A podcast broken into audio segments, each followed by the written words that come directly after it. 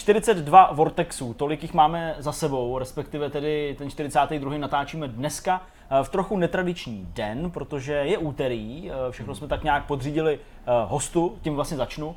Naším hostem ve Vortexu 42 bude Matěj Prel a s ním si budeme povídat o celý řadě věcí, od psaní do herních magazínů a webů, přes práci v herních studiích i přes jeho aktuální zaměstnání, který už s hrama nemá nic moc společného. To by byla sranda, kdyby nepřišel, nebo kdybyste se bavili o něčem jiným, protože zcela výjimečný rozhovor ještě není v tuhle chvíli natočený. Já jsem ale chtěl rychle dodat, hnedka po hostovi, který se chystá na vás i na nás za nějakou dobu, že samozřejmě si povídat budeme takhle tady společně ve třech, to znamená Jirka i Petr, ti oba jsou tady společně se mnou nachystaní k tomu, aby rozebrali nějaká další zajímavá témata. Pánové, kolem čeho se točilo vašich posledních 5 dní, 6 dní?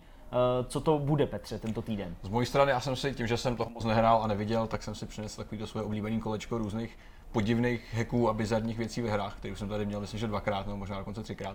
Z čehož se teda stává vlastně takový jako seriál malinký, omezený, který je docela příjemný, docela jako vtipný vidět, kolik věcí se odehrává na pozadí všech těch věcí, které vy teďka hrajete a které jsou sesmolený takovou horkou jehlou, že občas se s podívem, co vlastně na pozadí vůbec funguje a běží. Podle toho, jak se uculuješ, tak se bojím, co na nás tentokrát dneska jsou právě, mám jich trošku míň, ale jsou o to vypečenější. Budeme ty hry znát? Jo. No hele, část nich určitě. Tak to zní dobře. To je skvělý. Určitě je to, a chci dodat, i jako hodně žádaný téma, nebo seriál, tak jsem to takhle nazval, protože určitě ty ohlasy na tohle byly vždycky super. Já se bez jakýhokoliv nátlaku přiznám, že jsem za těch pár dní od toho čtvrtku, dejme tomu, jsem jako nestihl nic moc hrát vlastně. Je to málo, nestačí to. Je to takový jako málo, ale to vůbec nevadí, protože se událo spoustu zajímavých věcí i nad rámec nějakých našich novinkových souhrnů a takových drobností, které bych chtěl pak v závěru rozebrat. No a Jirko, ty si chtěl navázat na tu jako minulou záležitost, alespoň tím debatním potenciálem. Máš pro nás nějaké debatní téma? No to já jsem si vlastně říkal, že nejsem, že bychom z toho udělali seriál, ale že by bylo hezký, jako vždycky, kdyby jedno z těch témat bylo debatní nebo víc takový povídací a vlastně jako ne nutně uvolněný, ale aby bylo takový jako lehce spekulativní, tak tentokrát si popovídáme o tom, jaký hry se objevují v žebříčcích nejvíc žádaných titulů z PlayStationu 1, který by si zasloužili remaster aktuální a zatím se ho nedočkali, tak si společně probereme. Já jsem nějaký seznam připravil, co vy na ty jednotlivé tituly říkáte, jestli byste si je chtěli zahrát znovu či nikoli. No a tím vlastně Jirka uvedl naše první téma. Tak ten úvod jste slyšeli, to bylo v kostce to nejdůležitější, čili víte, jak to teďka je prostě. Remastery vychází jak na běžícím páse, když někdo před pár lety měl pocit, jako, že jich je strašně moc, tak teď musí být úplně hotovej, protože jich je čím dál víc, vlastně nijak to nepolevuje a už se ani nedá mluvit o tom, že by důvodem bylo třeba to, že těch her vychází málo obecně, těch původních. Prostě remastery, remakey, rebooty, je to prostě žádaný, lidi to chtějí, jinak by to nevycházelo, ta nabídka vychází z poptávky. Spousty těch her už jsme se dočkali a tentokrát se budeme bavit teda o té konzoli PlayStation 1, která u nás speciálně v Česku a na Slovensku byla super populární, pro spoustu hráčů se stala vůbec první konzolí v životě, nejen proto, že třeba v tu chvíli začínali hrát, ale i pro spoustu PCčkářů to třeba byla první konzole, po který sáhli, ke který se odvážili, tak já si myslím, že to se přímo nabízí. No a já bych vám tak jenom jako na samý úvod jenom zrekapituloval, že vlastně řada těch titulů už vyšla a bereme to jako samozřejmý, případně třeba takový nějaký tituly úplně nepotřebujou ty remastery nebo remakey, protože jsou to jako sportovní hry, výroční, závodní, no tak jakože třeba Wipeout, dočkali jsme se dokonce hned několika verzí a byl to relativně nedávno. Jako reálně, protože ty hry jsou tak jako téměř vlastně v tom jádru stejný, ale nový graficky, že to bereme jako novou hru téměř, nebo aspoň já jsem vždycky vnímal, jako vychází Wipeout, chápu. OK, nazývá se to Wipeout jako první díl a podobně, ale ta hra je vlastně nová a vlastně úplně není potřeba jí brát asi jako remaster nebo remake. Nebo respektive jako remake toho, ale ne jako další kanonický prostě. Někdo by tě možná opravdu v tom smyslu, že zase jako plnohodnotný díl jako od Psygnosis dnes už neexistujícího studia Liverpool, že ten už tady jako chybí. Resident Evil 2, na tom se pracuje, že jedna z klasik, prostě na drastická změna taky, že když se budeme povídat o tom, jako změně konceptu, že jo. Která naopak byla pro spoustu lidí z mého okolí těch hardcore fanoušků původní hry, kteří si prostě ještě zaseklí kamery a chodí mezi scénama.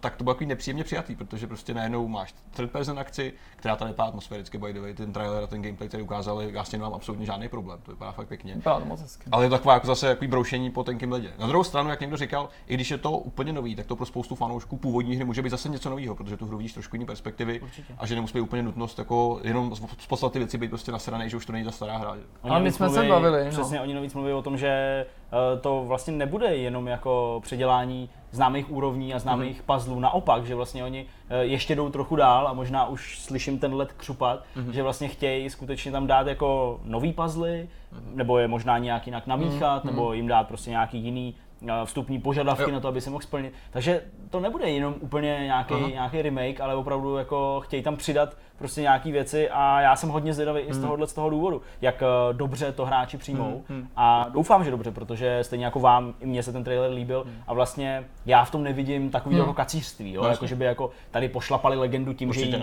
zpracují trochu jinak a budou to nazývat remake, takže jo.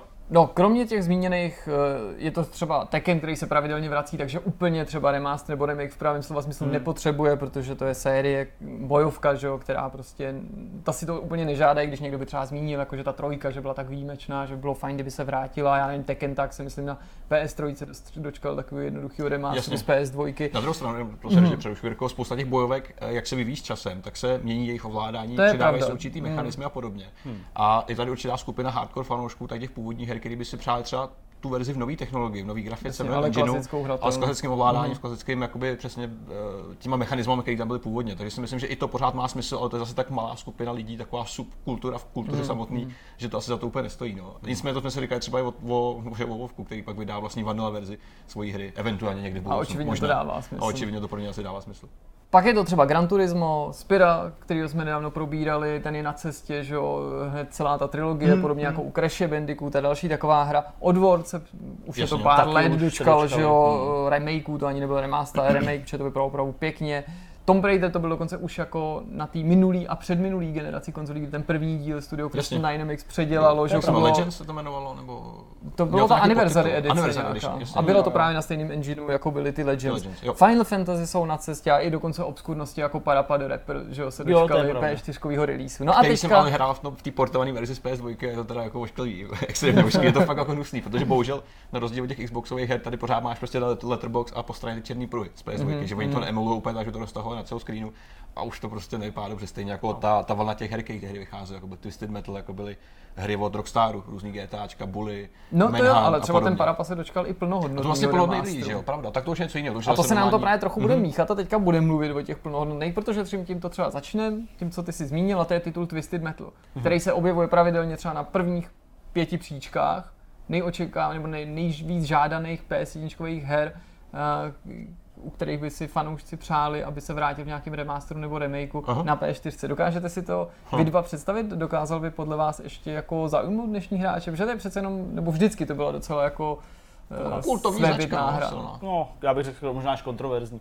Hele, jako takhle, asi teďka nemluvím úplně konkrétně o Twisted Metal, protože moje nějaký takový obecný, všeobecný měřítko toho, jestli má nějaká hra z dávné minulosti šanci uspět v nějakém remakeu, tak se vždycky odvíjí od toho, jak daleko už jsme od toho původního nějakého vydání. A prostě myslím si, že spoustu těch remakeů, a nebavím se o remasterech, bavím se o remakech, tak prostě fakt ta dnešní generace hráčů vnímá, jako říkali jsme to dneska už třeba u toho streamu Capna Touda, jako novou hru a vlastně jim to vůbec jako nevadí, že je to něco, co je z minulosti. A vlastně dle mýho ani ty mechanismy, a teď možná trochu budu střílet do řad herních vývojářů, že se vlastně jako až tak dramaticky nezměnily. Samozřejmě, že jako spousta postupů je jiných, ty jsi zmiňoval Resident Evil, starý ovládání, kamery a tak dále. To jsou věci, které už se spíš nepoužívají a spíše využívají třeba nějaký jakoby nezávislý projekty, aby to ozvláštnili. Ale přesně takhle si myslím, že na to ty lidi, noví hráči, mladí hráči koukají.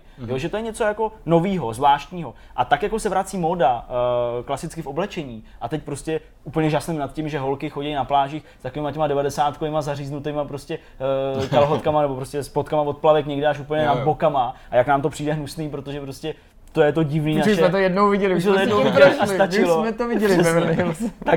Tak teď se to vrací, teď je to šílená móda a vlastně jako ty mladý holky to berou jako jo, to je prostě krásný. To se zase vrátí takový ty vysoký podkolenky srolovaný přes ty legíny, nebo protože legíny už jsou tady, že jo, tak to 80. Všechno se vrátí a takhle proto si myslím, že i ty remakey, jo, těch her můžou na ty hráče působit. U těch remasterů to mám trochu jinak, kde vlastně ty se snažíš někomu z těch mladších hráčů prodat něco, co vlastně jako sice má takovou jako lepší grafiku, ale víš, že to je teda remaster nějaký konkrétní nebo konkrétního dílu třeba. Mm-hmm. A proto už i to přijetí může být takový jako předcházet trochu takový jako ne opovržení, ale předstírejme, že ty hry, které teďka budu jmenovat, že teda budou remakey, proto aby tam odpadla ta bariéra toho, že se to někomu může zdát ošklivý a předstírejme, že by se všechny dočkali takový péče jako právě Spyro, Crash a tyhle ty tituly. Vlastně že to prostě bude vyhrát nový, ale nebude to reboot, jasný. Bude to prostě sehrát stejně nebo velice podobně. Okay. Tak ten Twisted Metal jsme nějak probrali. Co třeba, když jsme zmínili toho Crashe, tak ten jeho Team Racing? Hele, Team Racing je,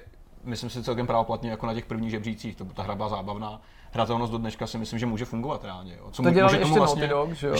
A ještě to vlastně může fungovat líp díky tomu, že dneska je lepší odezva ovladačů, rychlost všeho, víc FPS, víc výkonu obecně, takže můžeš to mít mnohem plynulejší, rychlejší, reaktivnější. To je přesně to, co mu jako reálně chybělo, i když to bylo zábavně vlastně fungovalo. Na trhu ani takový titul moc nebejvá, že jo? Nintendo klasický, že jo, má Mario Kart, ale stabilně se nějaký do závody úplně neobjevují. Teďka přesně jak říkal jsem, už je zase ta doba, kdy už to nikdo nezná. Reálně ta generace, která teď to hrála, už je pryč a už je tam takový jako pár výkřiků vždycky jako dodáli, který se ozvou a který jako z něj o to hlasitější. Ale reálně si myslím, že to mohlo uspět. Stejně jako uspěl Crash, že jo, který se teďka vlastně vychází, že jo, vyšel na PCčko, na Xbox, že jo, na Switch vychází, vyšel už. A tady to má jakoby stejnou šanci, že jako vlastně zvlášť, že to má nějaký jakoby legendární status. Přesně tak, jo, takže jo, a vezmi si, že vlastně všechny konzole kromě Nintendo potřebují něco jako Mario Kart, že jo. Takže jo, to nemám s tím absolutně žádný problém. Tak teďka mám takovou jako lahůdku, to je hra, kterou já jsem měl a úplně jsem ji miloval a mám pocit, že je málo vzpomínaná, i když teda v těch žebřících se objevuje, protože krom toho, že vycházely různý i dvourozměrné bojovky jako Mortal Kombat, Street Fighter, tak samozřejmě všichni víme, už to tady bylo zmíněný, že PlayStation 1 byl zaslíbený sérií Tekken, ale i třeba konkurenční Battle Arena, to Shinden a pak spousta jako méně slavných značek, ale vedle tohohle, a dejme tomu specificky odnámka Tekkenu a Soul Bladeu, posléze Soul Calibru, se taky objevila hra Bushido Blade. Vzpomínáte si na ní? Já ne, protože já jsem neměl PlayStation, takže jako já jsem ji nehrál, vím o co jedná. Japonská bojovka, že jo, historická. Já jsem scénu, kde byla nějaká arena mezi těma bambusama. Ano, to je hodně kultovní. Já jsem to hrál jako dítě, byla jako jedna z těch CDček, který teda se přiznám bylo upražený a který bylo jako schovaný a já jsem se tady hrál jako totální prostě. Já jsem doufal, že to bude vtipný, že jsem chtěl nějakou bojovku a pak si teprve zjistil, že jedna rána, jeden zásah znamená smrt. To bylo to překvapivý, ta hra byla tak jako extrémně hardkorová, že říkám, úplně to je rozbitý, že to je zglitchovaný, že ta hra vysloveně jako rozbitá, protože jsem zvyklý na Tekken, do tebe tříká prostě 15 minut a ty nemůžeš. A tady vždycky vrt a říkám, cože, to je divný, jak jsem to restartoval, hrál jsem. Pak jsem to tak naučil, ale nezapsal se to do mě, nicméně to bylo tím, že jsem ještě dítě. Dočkalo se to několika dílů, mám pocit, že posledně ještě někdy na PS2, tam se to jmenovalo Kengo, nebo to měl nějaký takovýhle podobný podtitul a upřímně řečeno takový typ hry mi chybí. Jo, teď se sice vrací ty látky jako feudálního japonská historie a tak dál. Máme tady Sekiro, na cestě je jak se jmenuje ta Tsushima. Ghost of Tsushima. Ten taky. Ale prostě bojovka, kdyby to byla jenom jako duely. A takhle hardcore by si chtěl mít? No to by mě na ní lákalo právě nejvíc. A teď si, ano, to by to lákalo, protože pro tebe to je nostalgie. Myslím, jo, ale že by to nikdo nehrál. Ne, vůbec ne, naopak, nový hráči. Hipster vlna, jo, aha, takže to je něco bojovka jako promovka. Prostě, přesně, jako, no, když se objeví něco přesně, jako náročnější, tak je to absolutně prostě hnedka Dark Souls, jo? No, takže to byl jako bojovkový Dark Souls, víš, prostě už bych to viděl. Už a prostě to marketing zařízený. Přesně, a ty jakoby mladší hráči, já nechci říkat děti, to je zbytečný, ale prostě ty mladší hráči, dejme tomu 15 až 18, jo, tak by prostě jako najednou, to je prostě super těžký a teď nějaký streamer by se toho chytil, protože by to chtěl zahrát jako ve smrti.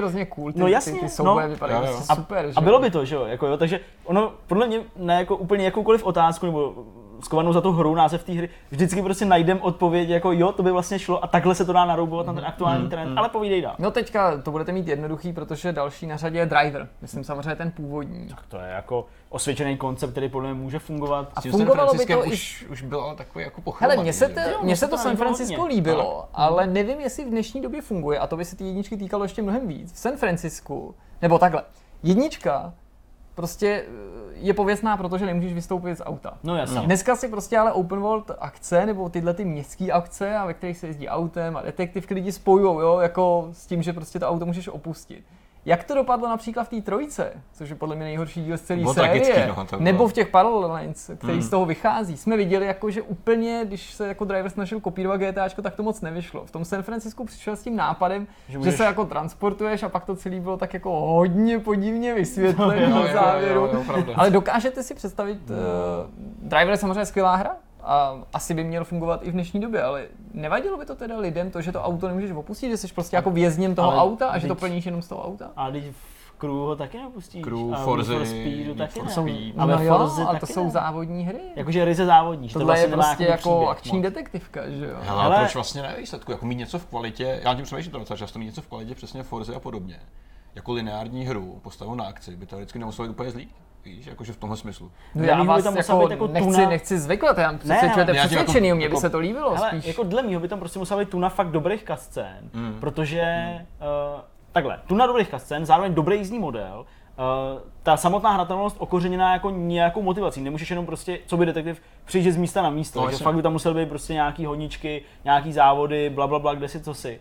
Ale asi fakt by to musel být spíš film, ve kterým jako taky jezdíš autem, protože jinak asi ne, no. Asi podle mě by to už ty hráče jako nebavilo. Něco ve stylu Need for Speed The Run, že jako, že to zase nebylo takový jako... No, ale já ti rozumím. To byla víc závodní hra, než rád detektivka s nějakýma prvkama jako auto, no. To je takový jako... Najít ten balans mezi tím, kdy jako jezdíš a ráně je ten nějaký příběh na to naroubovaný, to bude takový těžký v tom případě. Jako kdyby to mělo být, to bude to těžký, už to řeším jako vlastně potenciální scénář. My jsme tady mluvili o tom, že některé typy her, jako jsou například závody, to nenutně potřebuje. Změnili jsme třeba Gran Turismo, pravidelně se vrací, samozřejmě ta hra se proměňuje. A ty si zmiňoval zase u těch bojovek, že někdy ty změny i v takovémhle typu her, i když bojovky jsou něco jiného než závodní hry, že se ta série posouvá a že někomu se může stejskat po tom originálu nebo po tom původním.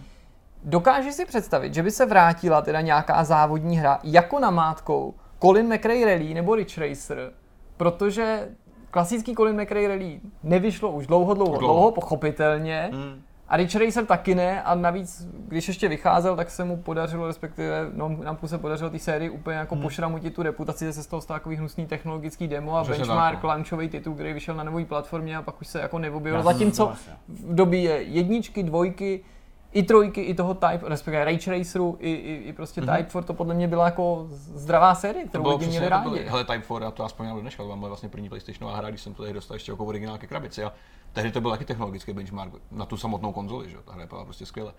A reálně výhodu Ridge Racer má v tom, že není zatížený nějakýma licencema, ničím, takže reálně tam nebrání nic tomu, aby se to hra znovu vrátila. Jakože tam prostě nejsou žádný, řekněme, formální problém, který bude toho existovat. Plus, když to prostě šoupneš do nový grafiky, tak je ti jedno, jestli jsou ty auta v nějaký kvalitě nebo grafice, nebo v nějakém stylu, v jakým byl ve 4, ve 3, ve 2. Tam prostě není reálně žádný žádná zábran, proč by se to mohlo stát. No, mě soukromě by třeba úplně nadchlo jenom ta možnost, že bych se mohl vrátit do toho města, jo? Na ten základní okruh s těma variacemi, že to bych chtěl vidět, prostě včetně těch scén, proletí letadlo, helikoptéra před tunelem, loading, který je složený prostě z nějaký minihry, prostě všechny, co tebe lákalo by tě to? Nekonečný smykování, jako, to je prostě to, co já si vzpomenu u Ridge Raceru. Hele, zase, jako myslím si, že by to bylo vnímané spíš jako další arkádová závodní záležitost. Jo, ale je úplně jiná než dnešní arkádový závody, ne? Je jiná v tom pojetí těch závodů, 100%, ale já si fakt myslím, že to vnímání těch her je hrozně široký, nebo jakoby ta benevolence toho, co přijmou hráči jako hru, která je zasazená do roku 2018, je prostě hrozně velká. Jo, je to možná není tím, kolik tady máme nezávislých her a ty, jak se snaží experimentovat, takže možná ty hráči jakoby nejsou tak citliví na ty různé pokusy. Jo, a tohle to by podle mě bylo OK, ale spíš než pro ty nový by to bylo pro ty nostalgiky, kteří by tam viděli to, co se ty tady popisoval. Jo, ty scény by se chtěli vidět v té jako HDčkové grafice nebo 4K grafice a prostě chtěli by se to znova prožít. Jo, takže těžko říct, asi by to dopadlo líp než Danger Zone 2. Doufám. To srovnávám samozřejmě jakoby pojetí, ale myslím jenom jako přijetí. Ale nevím, no, jestli jako je to úplně potřeba. Ty jsi nicméně zmínil Colin McRae. No, protože to je série, která je přece jenom jiná než ty současný rally závody. Jenomže já prostě s tím jako zase až tolik nesouhlasím. V-rally jo, ale u toho Colina mně fakt přijde, že ten aktuální Dirt, my jsme samozřejmě, jak se jmenuje, krucená ta věc, kterou vydali jako crowdfunding, ježišmarja. No Dirt Rally. Dirt? No, to říkám, jo. Dirt, ano. Tak mně to přijde jako hodně podobný. Mně to vlastně přijde jako ta dvojka, kterou jsem hrál zdaleka nejvíc, jo. Asi je to teda při tom nastavení možná trochu realističtější, protože tam to jsem fakt hrál dost jako, řekl bych, dobře na klávesnici a rozhodně ne na nějaký lehký nastavení obtížnosti. Jo, takže jako myslím si, že v tomhle ohledu OK, ta dvojka, kterou jsem fakt hrál, tak prostě byla trochu níž, ale jakoby ten pocit z toho mě přijde fajn a svý publikum se to našlo. Není to masovka, otázka ale je, a nevím, jak to, moc to máme zkreslený, jestli to byla masovka i v té době. Víš, jestli to jako opravdu hráli fakt všichni, jestli to byl jako etalon nějakých jako závodních her, i když to byla rally hra a i když byla docela složitá. Takže těžko říct, ale podle mě to má ekvivalent v tom Dirtu v tuhle chvíli. Ale zase jak říkáš, v rally to asi úplně tolik ne. Já souhlasím víceméně s tím, co říkáš, Zdeňku, protože teďka je spíš jakoby na snadě si říct, která z těch Dirt variant je ta, která je blíž McCrayovi, protože tady byl Dirt jako takovej. Jasně. Respektive to Dirt Rally, že jo? To byl ten hardkorovější, no on byl hardkorovější, pojetější. Ale dal se dát, jakože to nebylo až tak moc hardcore. Ne, bylo to hratelný v pohodě. Pak byla samozřejmě ta Dirt Rally varianta, která byla trošku, řekněme, mainstreamovější, trošku jakoby líp pojatá, přestože si brala svoje, no pořád to vlastně bere, to je aktuální hra, to není žádná minulost. Pořád si bere svoje jakoby prvky z té hry, ale taková, řekněme, prezentací blíž k tomu normálnímu publiku. A samozřejmě jakoby jméno McRae se tam už neobjevuje úplně, ale myslím si, že tady ta reprezentace toho, co vlastně McRae nastolil s tou rally hrou, s tou sérií, kdy se dávno je tady víceméně dobře vyslovena, v tom, co říká Zdeněk, víceméně souhlasím.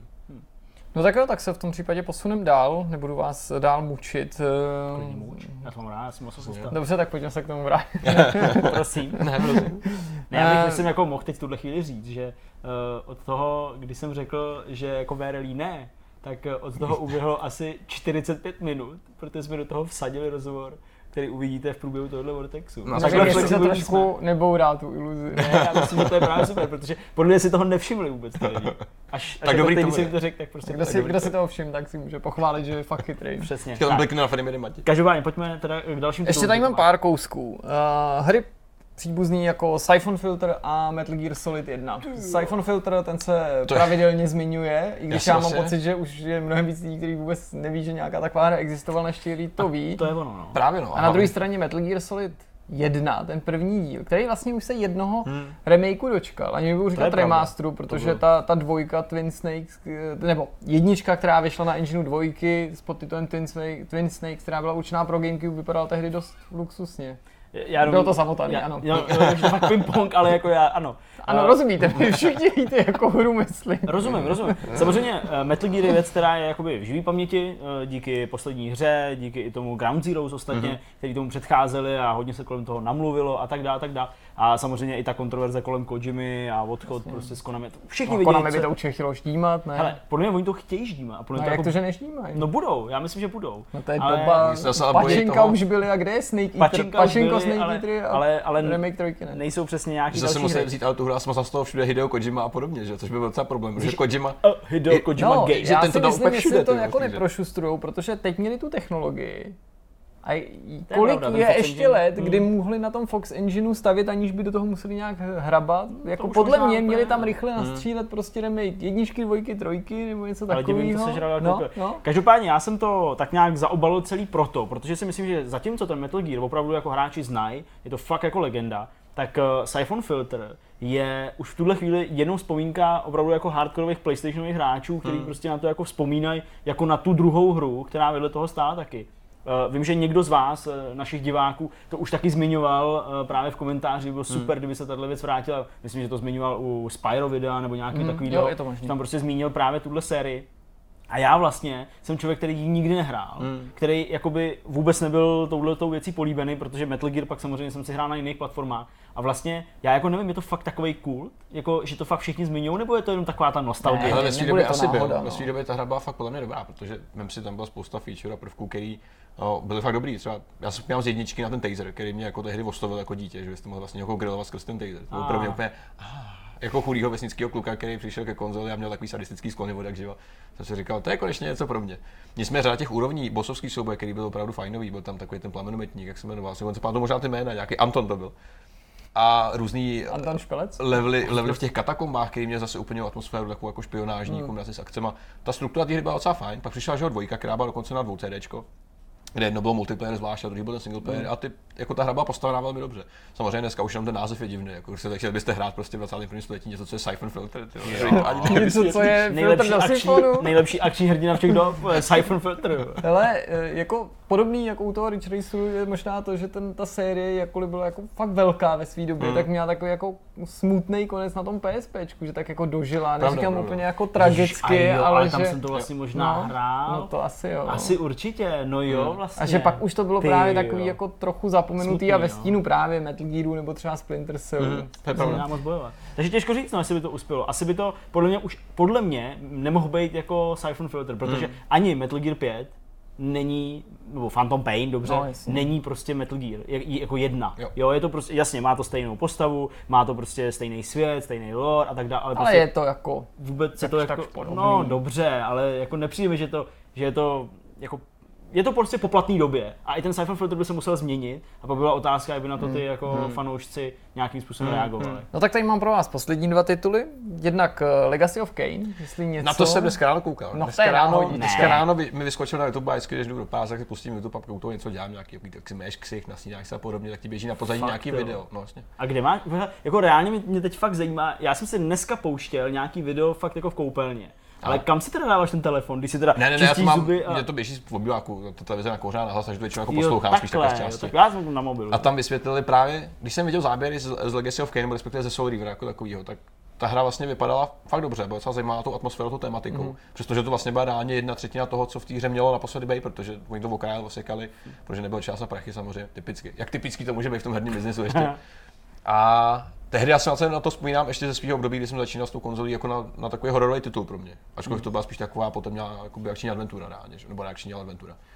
A potom taky lidi neustále volají, protože tam je zajímavá ta série, že, která už se vlastně snažila oživit několikrát, skrz ten Nosgoth, což byla, myslím, že nějaká, ne, to byla plánovaná nějaká singleplayerová akce, že, nebo něco takového. Pak tady byla ta multiplayerovka. Bylo to tam víc, ale bylo to hodně. Těch pokusů bylo strašně moc a rád jako nikdy nevsloužilo na to vzkříšení rád. Jakože koho to vlastně asi dneska zajímá. Jo? Jakože už bohužel ta značka má asi něco za sebou. Na druhou stranu dokážu představit, že něco takového vznikne třeba jako vampir. Víš, něco podobného, něco v tomhle stylu jako hratelnosti, v této vrstvě. S touhle značkou, ale taky už je to pro spoustu lidí prostě zapomenutý. Tak na závěr, co takhle restartovat nebo znovu nastartovat sérii Medal of Honor remakem prvního dílu. Medal of Honor teďka nevychází v posledních letech. Jednička, která vyšla na PS1, tu spousta hráčů nehrála, protože spousta lidí se dostala až k tomu dílu Elite Assault, až ve chvíli, kdy se to objevilo na PCčko, ve chvíli, kdy na PS2 vycházel ten ekvivalent v podobě Frontlines, ale ten první, možná druhý díl, řada lidí mohla minout, co? Dokázali byste si to představit ti? Hele, já teď, protože mě splývá historie a určitě mě opravujte, ale nebylo to vždycky tak, že se Medal of Honor s Battlefieldem jakoby míjel v tom zasazení? Že když přišel jako Battlefield, tak Medal of Honor byl taková ten poslední díl jako ten jako moderní a pak zase Battlefield se stal moderní z té jakoby váleční části. Myslím, že tam nějaký průniky jsou, protože Medal of Honor se dlouho toho držel, že jo, celou PS2, ještě na PSPčku. No, jde mi prostě o to, nakolik EA by jako si chtěli parazitovat, jo, navzájem, protože kdyby teď jako chtěli restartovat Medal of Honor a mají tady Battlefield, kde si prošli první, druhou světovou válku, je to tady hlavní, teď v tuhle chvíli jako historická střílečka, ačkoliv teda máme za sebou, že jo, 4 velký díl, nebo prostě velký díl, Hardline ještě a tak dále ze současnosti. Tak prostě to mi nepřijde jako logický, jo. Ale představa, že by se jako vrátil Medal of Honor a jako možná znova udělal to, co udělal ta prostě nejslavnější věc, to znamená vylodění v Normandii a la Vojn Ryan a tak dále, by vlastně možná bylo fajn, ale myslím si, že už je pozdě, protože jako Call of Duty si druhou světovou nějak jako zvládlo, Battlefield teď to tak nějak udělá a ačkoliv Medal of Honor já vždycky vnímám jako mnohem víc takovou jako příběhovější, ještě takovou víc jako prostě opravdu dobrou příběhovou záležitost, tak já myslím, že už je prostě pozdě. A jako bylo by fajn... pozdě po 2 hrách, nebo rozumím, kam tím míříš, ale předtím jsme to tady už dímali prostě 15 let. Ne, pozdě zase jako tak... naskočit teď do toho okna. No já jako fakt si jenom představit, že by teď, jo, kdybychom to posunuli o pár let dopředu, to znamená Battlefield 2, nebo Battlefield V teď v tuhle chvíli jako poběží, bude mít prostě nějaký zájem hráčů, nějakou podporu, třeba 2 roky bude podporovaný nějakým obsahem a tak dál. A dejme tomu, na konci toho 2letého nějakého cyklu Battlefieldu oznámějí, že Battlefield další bude 6 a bude to z moderní prostě doby, tak si nemůžu představit, že by jako v tu chvíli to nahradili Medal of Honor. Prostě mi to přijde nelogický. Víš, jakože... To jo, ale já si myslím, že zase ten... single, který nabídne ta pětka, že to bude něco skromnějšího, budou to ty war stories a Medal of Honor si pořád spousta lidí pojí právě s tou jako velkou příběhovou kampaní. No, hele, nevím, jako... mě to prostě nedává logiku, nedává smysl, nepřijím to logický, abych tady nedělal to, takže...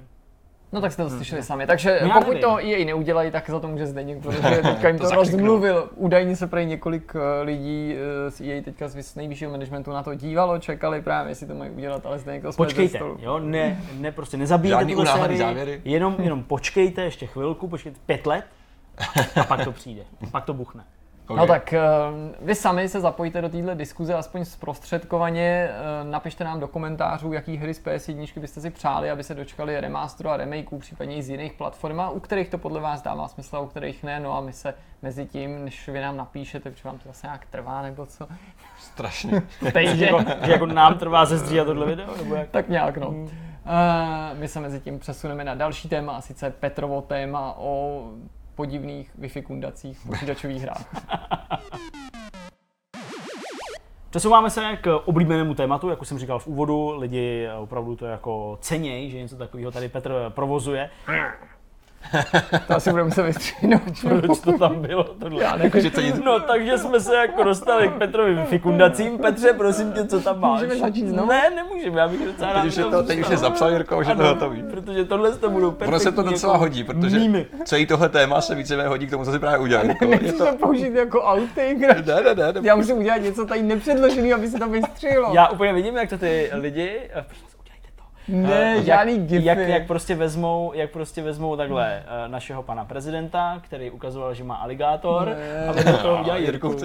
Je to tak, ty vole. Nicméně o to více sedí k tomu, o čem se chci bavit, protože reálně, když člověk se zapojí do tady těch věcí a začne hledat veškerý ty shity, co se dějou na pozadí těch her. Hele, vtipný je, že když jsem si dělal průzkum těch lidí, co všechno jako přispívají do tady těch debat, tak z nějakého důvodu tam hodně často vyskočí jméno a pozice lidí, kteří pracovali v Insomnia Games. Z nějakého důvodu ty největší voháky, který se ve hrách dělají, on asi nemá, ale ta frekvence lidí, kteří dělají různý, jako různý podivný triky, je docela velká. I hry vypadají fakt super. A možná proto, až vám ukážu v těch, já nevím, 3-4 nějaký jako příklady, který tady mám, tak možná pochopíte, že jako zázrak, že to vůbec funguje. Nicméně, mám tady první.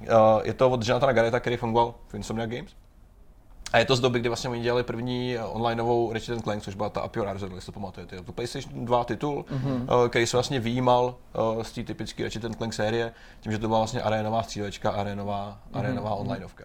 PS2 doba online, my jsme tady jako víceméně v Čechách nezažili, to bylo takový období, který jako tady měl pár vlastníků, kteří si dováželi to modemy z ciziny a byli to hodně jako ty hardcoreoví lidi, kteří si to... A teď všichni 9 z 10 těch majitelů hrál s Sokom, že? No přesně tak, protože to byla jediná normální hra, na kterou stačil normální internet, který si to dobou měl, to šílený spojení. Tady Jonathan vysvětluje, že vlastně tou dobou, hele, ta věta říká, v té době bohužel neexistoval systém na pečování her. A už když začne věta tímhle systémem, tak ti řekneš, tohle je fakt jako průser. Fungovalo tak, že prostě tou dobou hry nefungovala jako dneska. Aha, to nemoci, hele, nějaký seznam možná byl, ale ta hra samotná proto nebyla připravena v tomhle tom ohledu. Jo, což byl jedna z prvních výčitek, takže samozřejmě šipnout hru, která je onlineová, která nefunguje úplně dobře v určitých ohledech, může být docela blbý. To už je docela jako dneska je to slušná výzva. Dneska by to byl maximální challenge, který by dělali fakt jenom ty největší hardkoráři a jako ani ty by se na to nezmohli. Nicméně tady vlastně současně s tím byli, vlastně zmiňuje Jonathan, že byli schopní měnit určitý proměny v tom kódu, které jsou zadrátovány v tom kódu, ne v nějakém jako datovém konfigu někde bokem, skrz jejich vlastně user agreements, což je taková ta obrazovka, která vyskakuje na začátku hry. Já jsem doufám, že řekneš něco jako přes server, nebo prostě je jako, to tady to je trošku lepší. Přes obrazovku, kde odklikáváš. Jako, ten samotný file, ten samotný jakoby pop-up, kde je jenom nějaký textový výpis, byl totiž udělaný tak, že neměl žádnou kontrolu na to, když to přesáhneš ten maximální datový limit. Jo. Takže v ten normálním systému, normální hře ti to prostě řekne, hele, to už je moc, tam menší textík, seš v pohodě. Tady oni zjistili, že když to přeteče, tak jsou schopní tím částečným obsahem, který je v tom textu, když tam dají určitý nějaký jakoby bitový pole, přepisovat věci v tom samotném kódu v té hře. Což je jako úplně základ nějakého pečování, který byl ale tak neoficiální a tak jako extrémně brutální a upozaděný jako někde bokem, že to už je jako víceméně úroveň hackingu. Vlastně vezmeš bug, který využiješ k tomu, aby si dokázal měnit nějaký malý věci ve hře. Neříkám jako stahovat nové věci, ale je to jako exploit. A tady vlastně Jonathan to nazval jako self-exploitation, protože ty vlastně exploituješ svůj vlastní bug, svůj vlastní hru k tomu, aby si na ní dotlačil nějaký změny, což je docela dobrý, protože samozřejmě jakoby dodatečně stahovat nějaký updaty binárky je technicky možný, Dneska je třeba možný, že hry budou dodatečně stahovat nějaký dodatečný zdráky a nový třídy, které budou měnit tu hru. Nicméně není to většinou možný z pohledu určitých platform, kde jsou pravidla. Jo? Třeba Apple a Google vysloveně nechtějí, aby si stahoval bez jejich vědomí, bez nějakého schvalování. Musím tě říct, že i dneska, když ty updaty vychází, tak je stejně musí Microsoft a Sony podepsat a to, že a tady není možný do těch her naprat, jako přesně tak, co chceš. Prostě. Technicky to jde, technicky je to možné to dělat tak, aby to šlo. Na druhou stranu, když tady to uděláš a kdyby si teoreticky stahoval na dálku bez jejich nějakého souhlasu právě další binárky, tak je to hrubý porušení těch developerských podmínek a vyústí to v okamžitou zrušení nějakého toho poměru. To znamená, ty už nikdy nepublishneš pod tou firmou jako jedinec, jako cokoliv. Mm-hmm. Ale současně tam jsou možný i určitý postihy, protože se to dá využít k určitým jakoby fekálním praktikám, které nejsou samozřejmě vítaný na žádný z těch platform. Jo, nebejt tady to, tak samozřejmě neexistují určitý schvalovací procesy. Jo, to, co má Google, to, co má Apple, nějaký dvoudenní schvalování aplikace, nic proti tomu, co má Microsoft, co má Sony, že když to trvá několik jako týdnů, kolikrát. Jo. Zmiňovali, že vlastně ve Sweetbay začíná PS3, tak to schválení u některých jakoby titulů trvalo třeba 2 týdny, a což byl jako maximální extrém. Jo. Typicky je to nejvíc znát v tajtý šílený jakoby nějaký season jakoby době, jako třeba před Vánocem, když všichni updateují velkým, tak ty si prostě, když si přišel pozdě, tak si neměl šanci svoji hru dostat ven, neprošel si a i když se samozřejmě ty firmy berou extra zaměstnance ideálně na ten nával. Ideálně s vánočním updatem, nebo chtěl si připravit vánoční obsah do hry, takže proto v lednu. A většinou se právě vánoční obsahy připravují třeba od měsíce dřív, že už ty aplikace jsou pak přístupné. To je ta jediná safe cesta, jak to udělat, se z toho neposedat, protože jinak riskuješ jako totální průser. Takže tady prostě byla taková jako flow jednoduchý, hele, chceš ovlivnit něco ve hře, změnit nějaké nastavení, narvi do toho prostě přepálenou agreement, prostě nějaký textík, že jo, to jsou typický právní věci, které dneska vidíš kvůli GDPR úplně všude. Tak tady to prostě přepálili tak, že to tam prostě narvali, museli... Další gif. Že to prostě přervali, ten samotnou, jakoby to, co bylo navíc, to, co už přetejkalo přes ten buffer, naplnil nějakýma svýma datama, který nebyly samozřejmě úplně přesný a museli nějak modifikovat ten další proces toho, co nalivalo. Takže tady to je opravdu jako vtipnej hack a bylo to jako jedna z prvních vůbec jako patchování her neoficiální cestou. A tohle se objevilo kde? Ten agreement takový skvělý jako nový. Na začátku hry. To se musí dít v momentě už na začátku samotný startu aplikace. Ale jestli to takhle fakt jde, tak zřejmě jsem právě zjistil, že Konami takhle updateuje svý hry doteďka, protože kdo někdy hrál jako pro Evo v posledních letech, anebo Metal Gear Solid, tak tam než se dostaneš do základního menu, tak musíš odklikat asi 10 takovýchhle různých update obrazovek a agreement obrazovek, takže přesto oni to patchujou. No to je nutný, protože ten souhlas právě musí vyskočit ještě vlastně tím, než ta aplikace začne sbírat jakýkoliv data o tobě. Ty prostě musíš mít jakoby právo nesouhlasit a nesouhlas znamená vypnout tu aplikaci a skončit. Jo, to je proto je to jakoby právně dělaný, aby se to viděl prostě hnedka. Jinak ty nesmíš, kdyby to uděláš později, tak už je to napadnutelný, jasně. Už tam máš prostě určitý postihy a GDPR prostě řeší takový jako sračky, že tady tím jako zatopí všem. Neříkalo ty třeba teda jakoby v té historce ještě, co tím updateovali nebo co se tím podařilo opravit? Víceméně nějaký jakoby datové věci, to znamená to, co se dá balancovat za chodu, síla zbraní a podobné jakoby věci. Víceméně balance datové věci. To jo, ale jako jestli to dělali zpětně, tak jakoby při spuštění hry, když to komunikovalo se serverem, tak jsem nahrála nová tahle agreement. Ona se musí totiž, v momentě, kdy si nahrál novou, tak se updateovala, změnila se verze a zobrazila se všem znovu. No. Ale museli připojit k internetu s tou PlayStationou. Ano. Logicky. Ta hra fungovala jakoby měla i nějaký lokální multiplayer a ten si mohl hrát offline, tam se mi to netýkalo, tam si prostě nevěděl. Tady to byly vysloveně balancující věci, to bylo jako extrémní opravování klienta, takový jako neopravíš rozsekaný asety a engine tím, že musíš tam přes EULu, jako tam můžeš nový textury někde. Což bylo teda bizár, jako myslím si jako vtipná historka, ale to jako člověk nevidí dneska, nicméně říkám, to byly začátky prostě patchování her. Dneska už jako ten systém a ten servis je nastavený tak, že už je to všechno tak krásně udělané, že už jenom pošleš nový soubor, poznáš změny, stáhneš a je to tam. Což je pěkný. Tak to bylo pěkný, co to máš dál? Je tady Michael Carr z Monolitu, příběh starý z roku 1993, to což jsou jako... autoři třeba Shogo, že jo, nebo co ještě dělali. Zpětně myslím dělali Fear, ne? No Man Lives Forever. To už je hodně daleko od tady toho no, období, že jo. No. Spousta těch příhistorek jsou jakoby víceméně staré věci, protože tou dobou byl ten hardware a ty enginy, které si lidi psali sami, dost jako limitující. V dnešní době, jak už je to všechno univerzální, když dáš na Unity, na Unreal, tak už to všechno jako tady ty věci řeší za tebe. Tak to jsou takový jako dost systémový problémy, takový jako technický, jaký dost jako na té low level úrovni, který člověk prostě dneska už neřeší, protože máš ten komfort toho, že pracuješ s nástrojem, který už jsou tady to jako mají vychytaný. Čili tohle bude něco o Litech engineu, o jejich technologii. Hele, 1993, ještě jsou to cartridge. To jsou ještě cartridge a je to Desert Strike, který tady zmiňuje. Portování z Genesis na Master System, kde byly prostě znatelné úspory v paměti. Neměl si dostatek. To se mě netýkalo, to je dobrý. To byl období, který jako samozřejmě si nepamatuju ani já, jako to jsem se narodil do dobu, že? Ani nevím, to jsou jako zpětný vlastně jako poznávání té krásné doby, jaký to bylo. To bylo 9, mi bylo 5. No já jsem byl úplně miniaturní, že já jsem byl prostě malý smrad. houby. Co se týká kartridže, tak tam měla vlastně 12 KB nějakých, reálně, co jste tam mohli narvat datově. A tou dobou se samozřejmě počítalo s tím, že alokuješ si jednoznačně prostě zvuky, grafiku, ty jsou jednoduše vypočitatelný, prostě máš nějaký blok assetů, který můžeš použít. Ale samozřejmě ten kód v té době byl pořád taky docela jako velký. Pořád si prostě musel dbát na to, aby si ten kód psal tak, aby měl co nejméně řádků, byl co nejefektivnější, aby se neduplikoval, protože i v těch miniaturních velikostech znamenala každá řádka nějaký jako množství dat, který už tě dneska nezajímá. Dneska pokud má kód celý aplikaci mobilní, a třeba 6 mega, tak už je to extrém, už je to jako opravdu hodně a ten tě nezajímá, protože máš prostě hromadu paměti. Tady byl určitý problém v tom, že samozřejmě máš tady 12 kilo, který jsou jako blbě použitelný.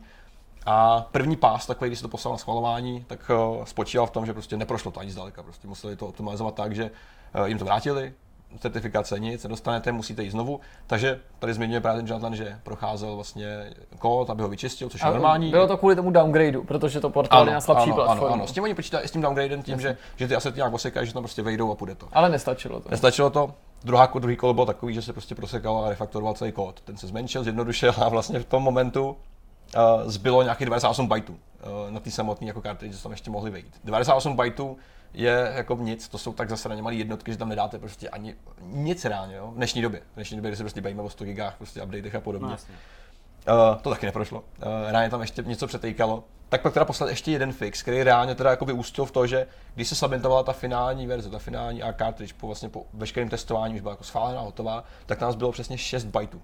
Což je jako tak extrémní jako natlachání místa, že to není vysloveně hack, je to prostě o tom, že se úplně snažíš vyplnit ten prostor, co to jde. A dostaneš se na tak jako bizarní částky a úrovně, že 6 bajtů, kdyby dneska někomu řekl, tak to nikoho nezajímá, to je tak zanedbatelná jednotka, že už vlastně jako nepoznáš vůbec rozdíl. Jo. My dneska řešíme podobné věci. Řešíme podobné věci v tom ohledu, že když vydáme aplikaci, tak Google má limit 100 mega, to nesmíš přesáhnout. Apple teďka udělal velkorysý gesto, když je to na 150. Což chápu, prostě máš mobilní apku, tak si musí držet nějaký standard. Nicméně ty firmy to samozřejmě dělají tak, že pak dodatečně stahují další, že asety kolem. Úplně běžný. Bez toho to prostě nejde. 900, giga. Dneska to tam odpálíš prostě mobilní apku, která stáhne. OK, mě to ani neřeší, že stahuješ apku na iOSu, která má třeba 700 mega. No a pak si ještě stahuješ 600. A hned to začne tou stahovací obrazovkou. To vlastně jde úplně proti všemu. A pak samozřejmě balancuješ mezi tím, aby si toho stahoval co nejméně, aby si otral toho člověka co nejméně. A současně, aby se zase neprotáhl strašné množství dat, protože to samozřejmě stojí něco peníze. Že? Ono se to třeba jakoby per uživatel je to pár centů, když to vynásobíš tisícema, stovkama tisíc, tak už to zase roste, pak už ty částky jsou někde úplně jinde. Tak to jsou krásné doby, který jako, doba zase Insomniac, je tady další příklad, je to už podruhé Insomniac v jednom a tom samém bloku, jako textu, o kterém se bavíme. Máš rád. Mně se tady jako zmiňují, že to je jedna z těch her, o kterých nechci mluvit. V té hře vystupuje postava Dalton. Já nevím, jestli se třeba nevybavujete z Insomnia jako nějakou hru, kde vystupovala postava Dalton. Byla docela podstatná, protože podle té postavy se musel udělat celý nový systém, nebo ne nový systém, takový spíš jako podivný vohák, který se pojmenoval po té postavičce. Mm-hmm. Spočívalo to v tom, že když jste prostě hráli to dlouhodobě, tak se samozřejmě ta paměť nějak plnila. A když se pak spustila nějaká animovaná sekvence, tak to vypadá na Fuse. Je to možné, že to bude Fuse. Když se pak vlastně spustila nějaká animovaná sekvence, tak to spadlo kvůli paměti, protože to už byla tak zasekaná všem tím contentem ze hry, což by nasvědčovalo tomu Fuse, protože to byla obří hra, která se prostě díky open worldu musela plnit řadou blbostí a musela si držet v paměti hrozně moc věcí, že jo. A když pak přišla nějaká cutscéna, tak ta hra prostě spadla. Tím, že prostě nebyli schopní jakkoliv už nikam narvat samotný materiál, že jo, videomateriál, který tam dávali. A pak se teda pracovalo jakoby s nápadem na půjčování paměti z jiných zdrojů, že nemáš jenom operační paměť, máš třeba paměť grafické karty. A to je takový jako zajímavý projekt, který se většinou nedělá, protože neděláš to z principu věci, je to špatný, je to špinavý, je to prostě nebezpečný, může se to prostě vysedat na všech možných úrovních a to nechci řešit. A hlavně myslím, že kdyby to někdo rozebíral, tak to asi není úplně eticky správně, že by to teoreticky dokázal na nějaký platformě někdo napadnout. A oni teda zjistili, že přece grafika má taky nějakou jako paměť, kterou se dá pracovat. Tam se dá jako odkládat, v podstatě použil jako odkládací prostor, kde vždycky předtím, než se začala spouštět právě tady ta video vlastně sekvence, tak oni vzali to, co měli v paměti u sebe, co se týká engineu hry, odložili si to do toho GPUčka, do paměti jakoby v grafice, přehráli hezkou animaci, všechno to zase ta skončila a zase to přenesli zpátky do normální paměti. Což je jako vlastně na to máš tooly, to funguje, ale je to takový jako mám tady nějakou grafiku, to používám jako odkládací prostor pro nějaký blbosti a pak to zase vracíme. Pak se ukázalo, že tady ten vohák, který se jako dělal něco nějakou dobu, že ten člověk, co změnil, hele, já jsem po tom projektu odešel, pak už jsem šel někam. Ale že se z toho stalo status quo, jo, že to... Pak se prý vrátil po několika letech, jako že se setkal s těma lidma, kteří tam pracovali. Jo, a ty mu řekli, hele, prosím tě, nechceš to vyřešit, tak musíš udělat tohle. On se právě uchláchl tím, hele, to musí předělat, tak prostě nejde fungovat, to není možný, že jo. Pak se ukázalo, že se to používá do dneška, že Insomniac je prý známý, jakože ty technici a ty programátoři jsou známí tím, že takovýhle kraviny dělají, že si prostě odkládají věci někam do paměti, které jsou prostě dostupné. Grafika, ale tohle to všechno. Takže to jako to je jedna z věcí, kterou je jako Insomniac hodně známý. Dneska už je to asi trošičku jiný, dneska už ty období už nejsou až tak jako tristní. Nicméně tohle to bylo, že Fuse byla PS3, jak 360, tam dostupnou paměti nebo nic extra. No plus byly sdílený, to není tak dávno, plus ty paměti byly sdílený, že napříč hardwarem, takže tam chápu, že to bylo hodně brutální. Nicméně ty jako situace jsou opravdu jako pěkný. Pak tady byl certifikační problémy třeba, to je pravda, to jsem si úplně jako nevybavil, že spousta platform, Sony, Microsoft obecně chtějí, aby doba na čtení hry od nějakého spuštění trvala nějakou specifickou jakoby, specifický čas. Jo, typicky by třeba 4 vteřiny od toho, kdy se musíš dostat do menu. Od nějakého momentu, od té doby, co spustíš hru, aby se došel prostě do hlavního menu. No, taky asi nesplňuje žádná hra dneska reálně. Nicméně, když začneš pročítat ty certifikace, které jsou prostě stohy manuálů, k tomu SDKčku, co vlastně musíš a nesmíš dělat, tak se postupně dostaneš, tady ten člověk zmínil, že mu to trvá 26 vteřin, což je od těch 4 vteřin, které chtěli, jako docela daleko. To je jako jistý násobek věcí, který si jako propásnul. Skoro sedmkrát navíc, tak zjistil, hele, prostě optimalizace první, OK, stáhl to na 15 vteřin, yes, už jenom prostě tady máš nějaký 11 vteřin dolů. Tak to dotáhl až na 10, když už pak říkal, že teda fakt jako nevěděl, že už jako nevěděl prostě co dál.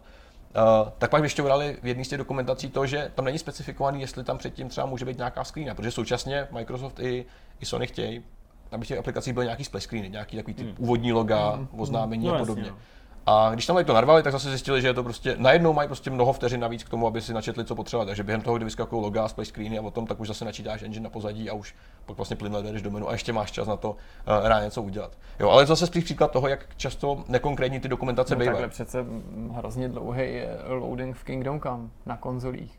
No, jasně. Tam vlastně to běží skoro po celou dobu toho intra. No jasně. Jo. Jakoby, který je nepřeskočitelný. No jasně. Že... A to je prostě potřeba, samozřejmě tady ty věci. No, přesně tak, jako současně tady to jsou ale věci, které jakoby nejsou, oni je vyžadujou, ale pokud máš jakoby důvod, tak si můžeš zažádat o nějakou výjimku, jo, kterou ti musí schválit. Musí žádat úplně všichni.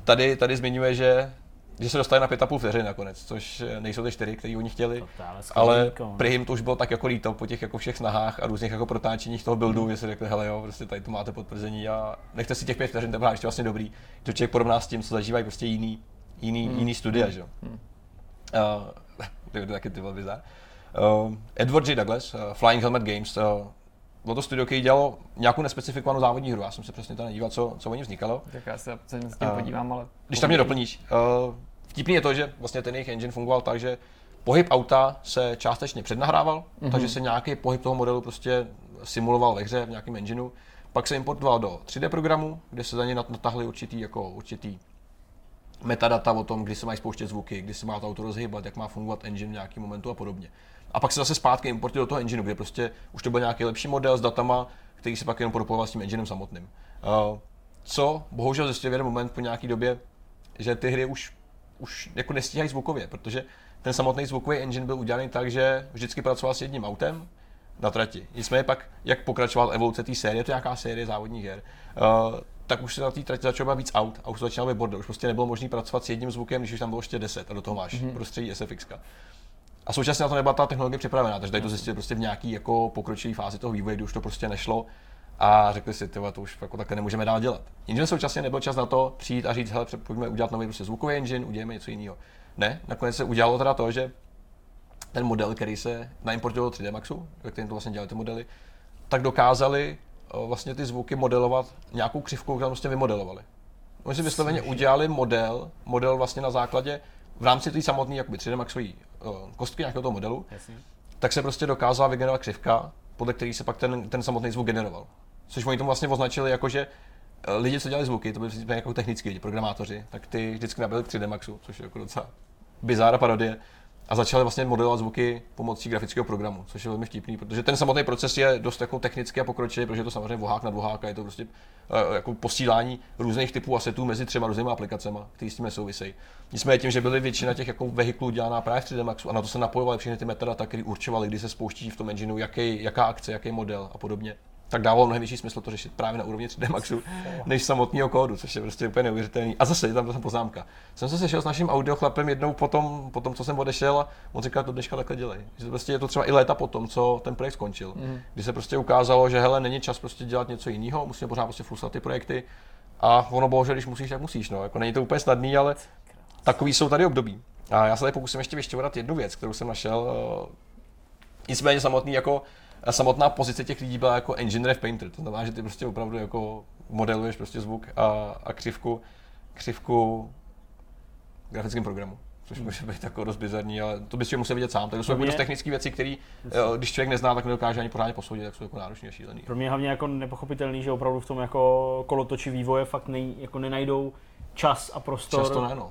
Jakoby udělat to jinak, nebo to prostě předělat, že se pak stane jako takovým nějakým vzorcem jako u těch Insomniák, že vlastně nad tím jako nikdo nepřemýšlí. A to si myslím, že vlastně zase, já nechci být jako zlej, protože jako time management je prostě náročná věc a určitě velká firma, nebo prostě firma, kde musíš jako do sebe skloubit práci x lidí, je fakt náročný jakoby tohle ukočírovat.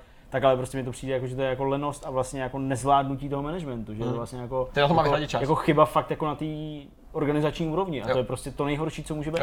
Jo. Tady to je jedna věc, že samotný management na to musí vyhradit nějaký čas, protože jako údržba toho projektu je stejně podstatná jako jeho vývoj, samozřejmě.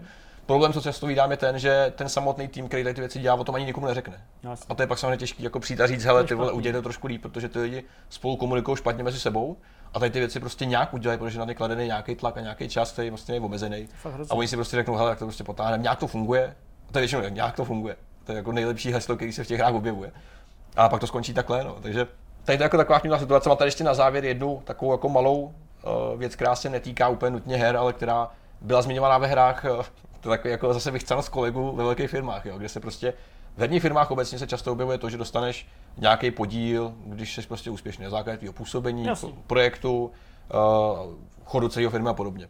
Ty lidi jsou sami hnaný nějakým motivačním modelem, tak se často chovají dost divně. Tady Ben Burbank, který nezmiňuje company, ve kterou jako pracoval, ve který prostě dělal ty své věci, nějaký technický lead, který byl sám ještě na té pozici, prostě, že se setkáš běžně s lidma a musíš s nima komunikovat. A byl tam jeden člověk, který zmiňuje, že se vysloveně specializoval na to, aby si zvyšoval ty bonusy takovým jako dost podřadným stylem, tím, že vlastně dával hrozně špatný review těch svých kolegů. Vlastně on byl, původní taktika byla taková, že prostě pohneš úplně každého, koho znáš. To je jako v prostřeno. Což je jako, ano, to je prostě prostřeno. To je jako reálný, prostě to reálně model prostřeno. Byť ta největší svině, která dá sobě dobrý hodnocení a všechny ostatní podělá. Tady to fungovalo a nakonec se jako dostalo takového stavu, že ten člověk už po nějakém třeba jako roce vyvinul takové techniky, že se naučil, že musíš v jeden měsíc jako posedat někoho v tajtom departmentu a pak musíš zase přijít třeba ke grafikům a tam někoho jako pěkně jako podělat a pomluvit. A pak to zase takhle prostřídat, aby si prostě jako nebyl podezřelý. A nakonec to samozřejmě vyústilo to, že ten člověk, který byl tady tím nejvíc zasažený, což byl ten Ben, který zmiňuje, že ho to jako vytáčelo a že tady ten člověk se tím vysloveně chlubil, tak ne, že s tím HR něco udělalo, tím prostě, že odešel nakonec. I takové věci se prostě ve firmách dějou, že kvůli jakoby určitým smíním dobrý lidi opouštějí firmy, to se často děje jako to je na denním světle, jako typicky běžná věc i ve hrách, které by se mohly zdát být, jako, že jsou hrozně fajn věc na vývoj a že to může být všechno zábava. Tak je to bohužel plný takových podivných existencí a já musím říct, když jsem začal dělat hry, tak jsem potkal dost jako divných lidí, no, sám za sebe, jako, že je to taková jako jak se znám fajn banda. Pod video do nějakého popisku. Přesně tak. Budou všichni ke stažení. Přesně tak. Tady to byly moje nějaký zase jako krátké jako výpisky toho, co se vlastně děje ve hrách. Jak jsem říkal, jsou většinou staré věci, já se zase pak časem přichystám nějaký dobrutky a přitáhnu zase nějakou naservírované zlo v kódu, který se jako často nachází. Problém bohužel ten, že spousta těch věcí je opravdu vtipná, ale ani já je nechápu, že jsou prostě fakt jako od čirých programátorů, protože tady to jsou věci, které se jako koukneš. To nechápu. To je hodně vtipný, ale já vlastně vůbec nevím, co to je. Takže to jsem ani nevytahoval a to by byla škoda, protože bychom byli za blbce tady, což samozřejmě nechceme. My dva jsme vlastně taky nepochopili většinu těch věcí, co jsi říkal. Ale tvářili jste se dostatečně chytře na to, abych se tady zjistil. Já tomu rozumím. Já taky nechápu nic. Teďka hele, rozhovor s Matějem Prelem. Je to tak? Ano, rozhovor, přesně tak. Dobře. Jsem to dokonce rozehřál. Tak Matěj je tady. Jak jsem slíbil na začátku, dnešní náš host je Matěj Prel, což je jeden z kolegů, který se vydal taky tou cestou novináře, posléze vývojáře her a pak zase vývojáře, ale už ne her. A Matěj, díky, že jsi vyrazil. Díky moc. Já jsem to takhle uvedl, já jsem chtěl ještě mluvit dál, ale už jsem to nenechal být. Matěj, já jsem tak nějak představil víceméně velmi široký okruh věcí, který ty jsi dělal. Nicméně reálně ta granuleta věcí tvý kariéry, která začínala ve hrách a pak se rozprostírala dál přes hry a přes různé věci, je docela bohatá. My jsme tady před naším povídáním, jsem vlastně si připomněl jednu z částí tvojí cesty, kterou jsi měl v Game Centru, který jste se potkali se Zdeňkem tehdy, no. Jsme vlastně ty ani nevěděl nebo nepotkali, ale bylo takový jako období. Mě bylo, já nevím kolik, mě bylo tak 17 asi, nebo možná jsem byl na konci střední, to by bylo trochu. To bylo, kdy to vlastně bylo? To, tak asi Zdeňku ty, protože já si to fakt moc nepamatuju, já jsem napsal jeden článek a vůbec jako už se nedokážu zařadit, jako v který době to mohlo být. Časově tak 2004 asi?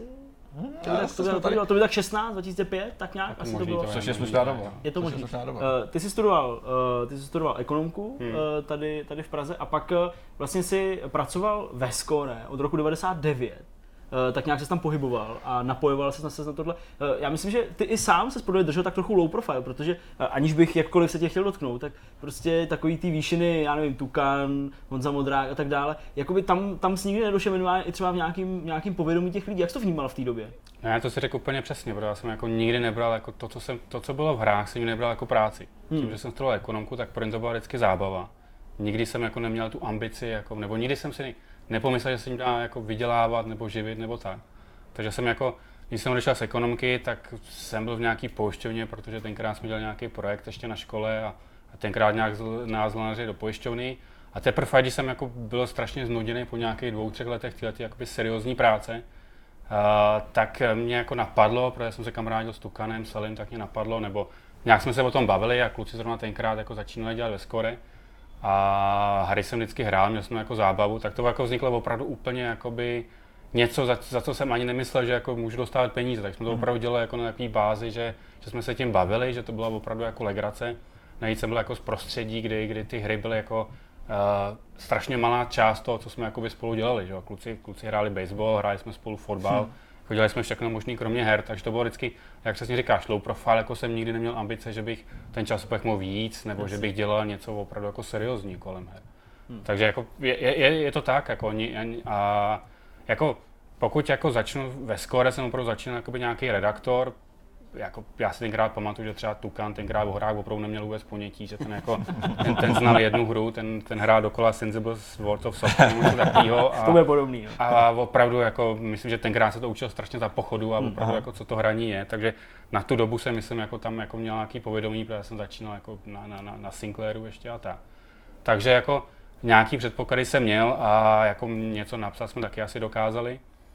Ale bylo to takový jako opravdu psaní pro radost a bylo to jako hrozně hezká práce, protože kdokoliv, kdo dělá v nějakém časopise, tak prostě ví, že to je v podstatě jako 14 dní, člověk jako má volno, pak přijde nějaká uzávěrka, což je taková jakoby opravdu vypjatá doba, ale jako na to člověk vždycky zapomene, to je takový malý porod vlastně. A takže jako vrchol ve Skóre přišel někdy, to bylo tak jako třeba 10. výročí si pamatuju, kde byla nějaká jako větší sláva kolem toho a byly nějaký peníze a tenkrát se prodávalo těch časopisů fakt docela hodně. Vím, že jsme měli nějakou oslavu, kde nás opravdu vezli limuzínou do nějaká, já už nevím, co to bylo za klub, jako někde Rock Café, si myslím, něco takového. Blue Style. Ne, bylo to Rock Café, určitě to bylo Rock Café, jsme tam nějak vystupovali a bylo to jako opravdu velká party. A tenkrát jsme nějak začínali dělat, jako předělávat design, čeho jsem se jakoby víc zúčastnil, protože jako shodou okolností ten design dělal můj brácha, mimochodem ten design, který tam doteďka. Což no a to je právě, jasně, to je takový jako running joke už trochu. To je nějaký jako světový rekord asi, protože jo, to bylo za rok, teda číslo 120, no, tak já dneska je 290, něco takového. No, to už je dlouho. Já to nedokážu spočítat. Tak jako, no. Já taky ne, no, já ještě tam moje paměť, ale to je 15 let třeba řekněme, něco takového. Takže tenkrát jsem jako jsem jako kolem toho měl nejvíc takový, jako že ten design jsem nějakým způsobem dělal, participoval jsem na tom asi nejvíc. Ale jako to tak nějak jako nikdy to nebylo na to, že bych jako byl šéfredaktor, nikdy mi to bylo nabídnuto, nikdy jsem se jako do toho netlačil, takže tam jako vždycky tam byly jako lidi, kteří jako víc bavilo, jakoby ještě navíc jako to vydatelství, které to bylo, jak to bylo hrozně maličký, že jo, tam ty lidi jako jasně. Tam to nebylo o nějakým jako že by se snažil dostat někam nahoru, protože to nebylo kam v podstatě, jo. To prostě nebylo, nevím, Ringier nebo nějaká kvalitní firma, kde si ty lidi lezou po zádech. Tak to opravdu bylo, že šéfredaktor jednou za měsíc prostě mluvil s vydavatelem a tam si řekli nějaké čísla a tím to pro nás jako jaslo. My jsme tady měli Tukana, měli jsme tady Bludra. Já vždycky rád, vzhledem k tomu, že jsem toho byl taky, dalo by se říct aspoň částečně součástí. Jak ty vzpomínáš na takovýto špičkování s klukama z Levelu? a takový ty různý srandy, které se dělaly, protože já vím, že vy jste v tomhle byli vždycky takový kreativnější ve skóre. Vždycky jste vymýšleli i do nějakých těch článků, jste to občas tam různě do závorek. Větší svině, přesně tak, jako svinárničky. Zajímavé to vidět také jako z druhé strany. Jako nám to nikdy nepřišlo a my jsme jako, myslím, že tím, jak jsme nebyli takový ty hardcore hráči opravdu jako z podstaty, tak my jsme vždycky měli jako takovou jako legraci trochu. My jsme se nebrali vážně, jako náš přístup bylo prostě nebrat to úplně vážně. Jasný. A možná jako vím, že level byl vždycky postavený jako, že je seriózní a že o těch hrách píšou jakoby vědecky, když to skóre bylo vždycky jako pro... To je skvělý vidět to z druhé strany. Jako pro puberťáky, že jo, a my jsme to nikdy neměli pro puberťáky, jsme brali jako, že píšeme tak jako snažili jsme se psát lehce a jasný. Jako s vtipem a když bylo něco blbý, tak jsme řekli, že to je blbý a moc jsme si s tím jako nedělali servítky.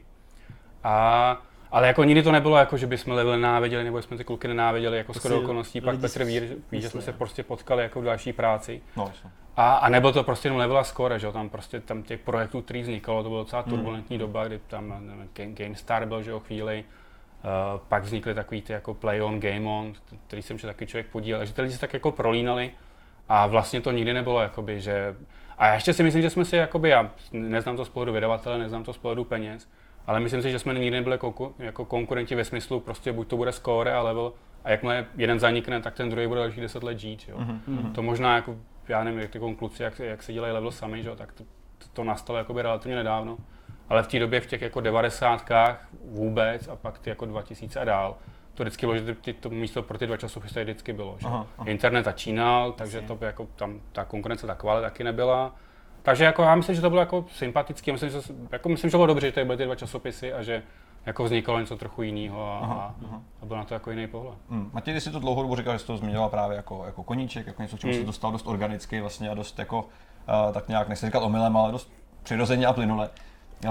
Kdyby byl nějaký ten moment vlastně tom působení ve score, když jsi to začal brát jako reálně full-time job, jako něco závazného? Tak jako pro mě to vlastně full-time job nikdy nebyl, i když jako tenkrát ty peníze za to byly docela dobrý, ale myslím si, že jako poprvé, když jsem pochopil, že, nebo když jsem se jakoby angažoval v tom, jakoby vůbec v nějakém jako vedení časopisu, nebo jak by si představil, že by ten časopis měl vypadat, jak by se do něj mělo psát, to bylo jako shodou okolností, když právě, a teď už zase nevím, já si to nepamatuju a nevím přesně, kdo zatím byl a možná prostě budu říkat nějaký bludy, ale právě vznikla ta iniciativa, že se začala dělat celá ta vodnoštěl těch jakoby malých časopisů. Já nevím, si to pamatuje tenkrát, že to byly score, byly prostě velký časopisy, hodně stránek. Já vím, že tam vždycky byl tlak na to, dělejte víc stránek, protože víc stránek znamená jako víc izerce, víc přesně všeho, jako víc pruhu, víc Adidas, takový jako přístup trochu byl. A byl tam jeden chvíli byl jako takový, naopak uděláme to obráceně, uděláme prostě časopis o 60 stránkách, nebude stát prostě 150 nebo kolik to stálo, nebude tam žádný DVDčko, bude to stát, já mám prostě jako 50 nebo něco takového. No, tak a zase jakoby, teď už přesně nevím, jak to přesně vzniklo, nějak mě Ali říkal, jestli bych prostě nechtěl víc jeden z těch časopisů, který se jmenoval Game On. A to bylo poprvé, když jsem si jako začal zamýšlet, jakoby, co bych v tom časopise chtěl mít, jak by to mělo vypadat a začal to brát jako vážně. Tenkrát ty poměry na tom byly docela jako slušný peníze, takže ten Game On, ono jich nevyšlo moc, to bylo nějakých 5 čísel. Asi ani bych nechtěl mluvit, jako proč to skončilo, jak to skončilo, ale nebo můžeme jako klidně, já myslím, že dneska už to nikoho vůbec jako nebude trápit. Ale... Mě třeba osobně by to jako zajímalo samotného, protože já jako to moc dobře pamatuju, i vzhledem k tomu, co jsem říkal na začátku, ten Game Center, já jsem vlastně prožíval, takže vlastně vy jste udělali jako Exodus, že, s Alim a s Lukášem Baštou a tak dál, a šli jste se dělat tohleto. A my jsme tam právě zůstali na tom Game Centru a pak jsem sledoval ten jako Game On, říkal jsem si, to je docela dobrý nápad, koukal jsem na to a přesně asi 5 čísel vyšlo a pak to jako najednou utichlo a já jako jsem na vás neměl kontakt, že jsem se vám nebavil, vy jste byli starší, nebo Lukáš třeba tolik ne, ale prostě byli jste starší, takže mě by to vlastně zajímalo, co to jako zatím bylo, neprodávalo jako, se to? Já už to vůbec také, nebo jsem také nevnímal, že jsme od někud odcházeli, to bylo prostě, že jako člověk dělal tady, tamto a teď přišla nabídka na něco jiného, takže jako já to vůbec necítil, jako, že zavírám nějakou kapitolu ve score nebo v Game Centru a odcházím někam jinam. To bylo prostě něco, co člověk dělal jakoby dál. A tenkrát jsme se jako nějak, jsem se i sestavil tu redakci, vím, že přesně Lukáš dělal PlayOn, což bylo jako, že mobilní hry, tak to bylo jako stranou nějak, a nějak jsme si jako ty redaktory tenkrát půjčovali. Vím, že tam přišli kluci jakoby dva ze Slovenska, který pak se mnou dělali dlouho skóre, který byl jako šikovný, ale protože byl na Slovensku, tak to byl hrozný oprus, jako od nich dostávat ty články. Ale jako to jsme si nějak postavili a myslím, že to docela běželo. Já jsem se až tolik nestaral o ty prodeje, takové věci a pak po nějakým 5. čísle jsme prostě zjistili, že tam strašně vázla distribuce, že já už nevím přesně, jaký byl to náklad, ale že to v podstatě nešlo nikde koupit, takže nám to všechno končilo jakoby na skladě. Mm-hmm. To bylo zase, to bylo nějaký, jakoby, to vydavatelství jako neumělo. To vydavatelství bylo nějak, vzniklo tenkrát, to byl nějaký hrozný boom takových těch reality show, mm-hmm. takže se napakovali na nějaký, vydávali nějaký ty plátky k reality show, ale vůbec neměli jako distribuovat ty věci a neměli takový ten jako ten tah toho vydavatelství, mm-hmm. který prostě to protlačí a zjistí, jestli to prodává nebo ne. Tak to tady vůbec nenastalo. A skončilo to jako taková, jako, teď už to je jako legrační historka, už to můžu říct, možná jako Ali se na mě zlobit nebude, ale tenkrát to bylo nějak, že jsme si nějak nedomluvili na nějakým jako datum vydání a volal mi jako, Ali je prostě člověk, který takovýhle věci vůbec neřeší, jo. To je jako jeho historky typu, že mu voláte do Ostravy a řeknáte mu prostě za hodinu máš být tady, jako co budeme dělat, tak on položí ten telefon a řekne, já tam za hodinu budu, že jo. Prostě vůbec jako nevnímá, že z té Ostravy je to prostě 6 hodin. Takže to bylo něco podobného, že bylo nějaký datum vydání, který jsme si nějak nedohodli, už nevím přesně, či to byla vina, ale bylo to, že za 2 dny ten časopis v podstatě musíme udělat, což jako 60 stránek, je to jako strašně na hraně, ale asi to dá stihnout. Takže já jsem tenkrát všechny ty kluky prostě přesvědčil, seděli jsme 2 dny jako zavřený někde, úplně fakt jsme to vysmahali v těch 2 dnech. Jsme spali asi hodinu jako za ty 2 dny. Odezdali jsme to a za 3 dny mi prostě Ali řekl, že to vlastně už ani nevyjde, že už jako to ani nebylo v nějakém plánu a že prostě na to nejsou peníze. Takže ty 2 dny jsme tam dělali jakoby zadarmo, jenom tak jako jsme si udělali takovou jako 2denní jako zábavu. Což teď to vlastně tvoje oficiální nějaká tečka za tou jakoby, řekněme, novinářskou kariéru ve hrách, pokud se nepletu, nebo tady pak byl ještě nějaký overlap jako, já vlastně to je zajímavé, že to nevíš, protože já do skóre píšu pořád. Vlastně, ano, to myslím takhle, myslím jako externě, že ty máš svůj hra. Ne, samozřejmě, jako já ve skóre, jako pak jsem nějak psal ještě zase ten low level, jak přesně jak říkáte, že jsem si napsal někde nějakou hru, která mě bavila a když jsme se s Bluetrem potkali na tenise, tak jsem prostě, když jsem něco chtěl, tak jsme se domluvili a napsal jsem to. Ale jako už jsem přestal mít čas a pak byla ještě jedna taková jako fáze, kdy jsme se domluvili, že povedu jako hardware rubriku, který je právě s těma klukama z GameOnu, který jako byli šikovní a s těma mě to bavilo a měli jsme jako podobný styl humoru, tak to bylo jako legrační to psát. Takže jsme chvilku jsem vedl v uvozovkách jako rubriku hardwareu a doteďka do ní píšu, i když jako vlastně dneska tam mám 1 stránku, kde napíšu jakoby nějakou úvahu nebo novinku, něco, co mě zaujme. Dám tam nějaký úvodník a zbytek píše se mi, takže to je opravdu už teď je to opravdu jenom tak jako abych si odpočinul od všeho jiného. A teď co byla ta otázka? Jo, no, pak tam byla ještě nějaká, řekněme nějaký jako oficiální taková jako full-time stopka, pak následovaly další nějaké cesty, pak tam víme o Disney, o GV, o další věci, ale předtím byla ještě nějaká věc v komerci, pokud se dobře pamatuju. VZP, ne? VZP byla to bylo předtím, jako já jsem, to bylo právě, když jsme skončili tu školu, jsem končil, tak ještě předtím, tak jsme dělali nějaký projekt a natáhli z pojišťovny. A tím jsem právě odcházel, protože to je přesně takový, jako když zjistíš po dvou letech v pojišťovně, že ta práce, kterou jako dělat nechce, když se ti, já nevím, kolik tenkrát bylo 20 nebo něco takového. Takže to bylo předtím. To znamená teda po Gameonu, co následoval víceméně? Po Gameonu, já myslím, že už přišlo Disney. To bylo přesně, když jsem si jako říkal, jako hele, píšu o hrách, vlastně tomu strašně rozumím. A tenkrát mě nějak právě kontaktoval Honza Hrado, jestli se nepletu, který tam jako dělal producenta a byla to nějaká malá firma, která dělala hry na mobily. Living Mobile se to myslím jmenovalo a koupili Disney. Tak, a dostali peníze, takže jako klasický jako začali se rozšiřovat, takže mě nějak jako Honza Herodes jsme si nějak dali dohromady a šel jsem tam dělat producenta. Což už zase ti neřeknu, jaký to byl rok, ale něco takový 2004, 2005. Tam je vlastně, to byl ty, Honza Herodes, Radek Fridrichy, tak nastupoval vlastně později, jako producent víceméně na všichni 13 stejné pozice, dá se říct. Nicméně ty si pamatuješ ještě tu fázi, kdy to byl ještě Living Mobile, ještě před Disney. Pamatuju, jako moje. Kdy vlastně bylo ta pracovat vlastně ve firmě, která ještě nebyla Disney, protože my tak často zmiňujeme Disney, určitý věci, které ovlivnila americká Disney v té český. Jako Disney už to asi bylo, asi Disney už to bylo. Ale dělali jsme ještě jako na ty nechytrý telefony.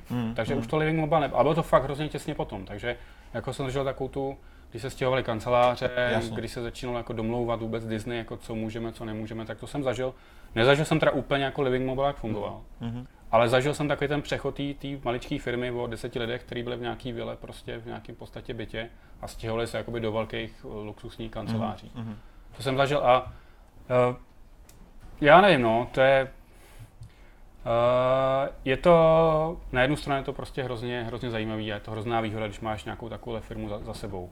Jako Disney je obrovský brand a když najednou prostě ti řeknou, tady máme 10 filmů a vyberte si nějakou značku a na to udělejte nějakou hru, tak je to parádní. Víš, že prostě budeš dělat, já nevím, tenkrát jsme dělali Mickey Mouse nebo na chvíle to. Samozřejmě jako nám v té chvíli bylo, já nevím, 25 nebo kolik, takže jako tenkrát ještě neměli Marvel a takovýhle jako tyhle ty brandy, měli to jako zaměření hodně jako dětský, ale furt to bylo jakoby zajímavější, než si vymýšlet ty postojičky od začátku. A na druhou stranu už jako od těch prvních dnů to tam bylo prostě jasný, že ty lidi ti budou koukat stále přes rameno a že jakoby ta volnost, kterou ty máš, je samozřejmě mnohem menší, než vůbec nemluvím o skore, že jo, kde to, jako tam ta volnost byla úplně absolutní. Že? A bral jsi to jako výhodu nebo jako nevýhodu? Protože spousta lidí by chtěla samozřejmě volnost, na druhou stranu nedokáží úplně jasně využít v té kreativní práci. Ale jak jsi to vnímal, ty jsi byl samozřejmě v nějakého managementu, který to má ještě o to těžší, že funguje jako prostředník mezi tím týmem a tím samotným vedením, že jo, který na tebe kouká a doráží nějakým způsobem. Pro mě to bylo jako zajímavé v tom, že jak jsme tady říkali, že jako jsem herní nebyl jako práci, tak toto člověk jako bral jako práci. Proto nebylo jenom o hrách, to nebylo o tom postavit nějakou hru, ale to bylo jaký to vykomunikovat prostě tomu managementu nebo těm exekutiv v Americe prostě vysvětlit, proč to budete dělat takhle a jak dlouho to bude trvat a jaký to může mít prostě nějaký business values. Takže to bylo zajímavé v tom, že se jako člověk dostane do nějakého většího biznesu, že prostě potřebuje angličtinu, že už to prostě není, že se tady domluvíš jako s frontou někde u stolu, je to přesně, že se nemůžeš domluvit někde v hospodě u piva a uvidíte, jak to dopadne, tohle to opravdu musíš na to připravit, musíš to mít opravdu jako nějak jako nějakým způsobem zvládnutý, aby to nevypadalo, že jako vůbec nevíš, o čem mluvíš. Takže tohle to bylo určitě zajímavé jako z toho profesního pohledu a ta výhoda pro mě byla v tom, že to byly hry, protože jak jsem říkal, člověk si myslí, že tomu rozumí jako. Ale to samozřejmě jako každý, kdo to někdy dělal ten přechod jakoby z herního uvozovka žurnalistiky jako do výroby her, tak ti prostě každý řekne, že o tom vůbec neměl ani páru. Že? Lidi, kteří sledují naše vidcasty, tak z povídání ostatních lidí, se kterými se tam potkal, tak samozřejmě vědějí, že Disney tady tu pobočku nakonec uzavřelo. Jak jsi vnímal ten blížící se konec?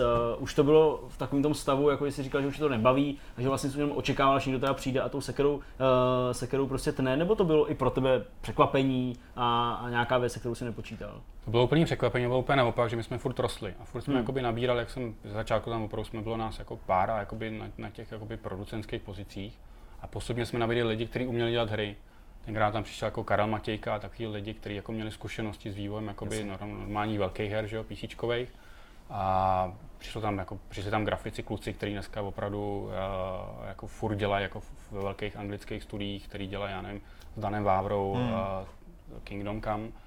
A jako rostlo to a řekl bych, že jsme byli čím dál tím jako by lepší. Dělali jsme ty hry. Taky přišly, že chytrý telefony, tak ten vývoj prostě na chytrý telefon je úplně něco jiného, jako hodně se to blíží už jakoby tomu normálnímu developmentu jakoby konzolových her třeba. Takže jako my jsme furt rostli, my jsme furt nabírali lidi, byli jsme jakoby čím dál tím, myslím si, že ty projekty jsme byli náročnější.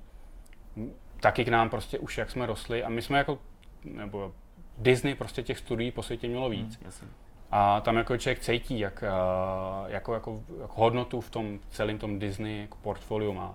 A myslím, že jako Praha jako taková jako neustále rostla. Prostě zavírali studia v Číně a my jsme prostě furt získali ty lidi. Takže jako my jsme se furt cítili jako naopak, že my jsme jakoby studio, který jako má váhu, roste, učí se a prostě bude dělat čím dál tím lepší a lepší hry a dostávat větší a větší brandy, což jako tak bylo, jako poslední hra, kterou jsme tam vydali, prostě byly Star Wars třeba, takže to si nemyslím, že by dali nikomu jenom tak, jako protože by si je chtěli vyzkoušet. Myslím, že to teda bylo tím, což už tady taky padlo třeba od Radka Friedricha, že ten tým v Praze měl vlastně takový jako nesnad malý náklady, byl to pořád profi tým, ale možná v porovnání s ostatníma těma studiema prostě stál Disney míň a zároveň byl velmi efektivní, bylo to co vám třeba i dávali najevo? Sám jde nebo nedávali jsme samozřejmě tušili, že jako jeden z těch důvodů, nebo to byl oficiál, nebo obecně to byl takový jako trend, že ty americké filmy prostě si najímali také vývojáři různě po světě a sledovali, jakoby, co jsou schopni dodat. Ale my jsme to nikdy nebrali tak, že jsme prostě laciná výrobní síla. My jsme se vždycky snažili dělat něco jako s nějakou hodnotou. A myslím, že to tou cestou šlo. Jako. Ze začátku to bylo opravdu, jako, že jsme dělali ty maličké věci, ale ke konci už jsme to opravdu měli tady včetně prostě designérů, prostě včetně grafiky, všechno jsme si dělali sami a v podstatě jsme to nechali jenom schvalovat. Takže jako my jsme to jakoby necítili, že je to kvůli nákladu. My jsme si naopak jako mysleli, a ten oficiální důvod, se k tomu můžeme dostat, jako asi už to nikdo z nás nezjistí, ale to bylo v době, kdy prostě jako firma jako Disney tam nikdy přesně neví, co se tam děje. A to bylo v době, kdy kupovali Marvel, koupili prostě spoustu jiných firm. A problém jakoby vůbec v takovéhle firmě je fluktuace. Jo, to se netýká ani tak tebe, ale když máš prostě na nějaký pozici, která je 4 patra nad tebou, člověk, který opravdu jakoby řídí multimilionové obchody a tam ty cíle prostě jsou úplně jiný a vůbec se ti netýká. Jako mobil vůbec jako v rámci Disney byla hrozně malá položka. Takže si myslím, že my jsme padli prostě na oběť nějakým změnám, které se nás vůbec netýkaly, že prostě ten vrchní manažer udělal nějaký rozhodnutí, který se nelíbilo. A oni ho vyměnili a ten člověk, který ho vyměnili, tak prostě řekl, já to budu dělat úplně jinak. A jako, i když z našeho pohledu ty náklady na toto zrušení a přesunutí prostě musely být úplně enormní. Ale v rámci Disneyho prostě pro ně to bylo opravdu jako malý strategický rozhodnutí, který jako se jich vlastně vůbec netýkalo. Matěj, když jsi vlastně začínal dělat mobilní hry, jaký to bylo? Přejít z toho světa velkých písíčkových věcí do tady toho vlastně jakoby dost odlišného ekosystému, který fungoval vlastně tou dobu úplně. A změnil se třeba nějak názor na mobilní hry, jak vůbec, jako jak vznikají, jak se hrajou? No jasně, tak jako mobilní hry pro všechny to byla prostě jako dětská hračka, že ještě kvůli ty jahové telefony, to nikdo nebral vážně. A i dneska vážně, to tak teď vedou. Trošku, jo. No. Já asi, jo, tak ono to je trošku si to ty hry můžou za to sami, že jo, jako vzhledem tomu, co produkujou, jako můžeme si prostě pobavit o tom, který hry vydělávají, že jo, prostě tam je taková filozofie, že prostě se udělá jedna hra, která je úspěšná a teď všechny ty firmy, které chtějí vydělat peníze, kterým nejde o hory, ale opravdu o biznis, tak prostě vědí, že mají, já nevím, nějaký čas na to, než tu hru skopírujou, udělají prostě hrozně podobnou a svezou se na té vlně. Jo, takže tam ten biznis je postavený úplně jinak, než že prostě chci přijít s něčím zajímavým, novým, tam je to opravdu sledování těch trendů a kopírování, jakoby mobilní hra jako ve své podstatě nějaká Excelová tabulka v tuhletu chvíli, jo, což je jako taková ta nejznámější. A pokud prostě člověk dostane do ruky mobilní telefon a zkusí si ty nejznámější hry, tak jako věřím tomu, že ho to nezaujme. A jako je dobrý jako mít nějakou osvětu nebo někoho, jako já nevím, jak Tukan, že ho má ty rychlý páce, takovýhle jako ty, když mu ukazují hry, které jsou opravdu hry a které jako asi jsou někde vzadu, jako v těch žebříčkách, ale asi se dají hrát. Takže jo, jako je to samozřejmě tenkrát ještě spíš, to bylo pro nás prostě, že to jako nemá jako žádnou hodnotu a je to opravdu tak jako na rozehřání něco. Ale myslím si, že právě se nám povedlo, jak si pamatuju, že první hra byla nějaká jako tahová strategie třeba na tom mobilu, což jako samozřejmě malý displej, pixel grafika, bylo to prostě jako hrozně malá paměť, jako neuvěřitelné omezení, ovládání, strašně složitý. Takže jako z těch nápadů, který člověk má, to nakonec prostě musí strašně skrouhnout. Ale jako myslím, že jako určitě tam existují hry, které jsou dobrý a když člověk jako pochopí, jak se mobilní hry hrajou, že to prostě hraješ 5 minut v metru a jako co si schopný za těch 5 minut udělat a jak toho člověka máš jakoby, jak se řekne česky, návázat na to, kde skončil, aby to prostě nezapomněl. Tak jako je to umění, je to svým způsobem prostě jakoby udělat dobrou mobilní hru je umění, jako udělat dobrou písíčkovou hru. Z toho, co říkáš, aspoň já to chápu a vnímám, že to bylo dobrý období, že jsi neměl rád a i ten svět mobilních her podobně. Jak to teda bylo na tom konci? Co jsi pociťoval? Samozřejmě teď mi nemusí říkat, že jste byli někde s chlapama u piva, říkali jste si cokoliv, ale spíš takového toho širšího hlediska, že jo? Tak už jsi nebyl úplně ten vysokoškolský mladík, takže nějakou budoucnost už jsi musel dopředu malovat. Vnímal jsi to jako katastrofu, nebo vybavený kontaktama a nějakým svým vlastním skillem si věřil, že prostě najdeš něco, co tě bude dál bavit? Tak jako bylo to překvapení, to rozhodnutí opravdu přišlo jakoby ze dne na den, kdy jako to nebylo, že půl roku se něco jako rozhodovalo, bylo to jakoby, řekněme prostě otázka jako měsíce třeba, kdy jako jsme se dozvěděli, že se jako o něčem uvažuje, že to nakonec bude takhle.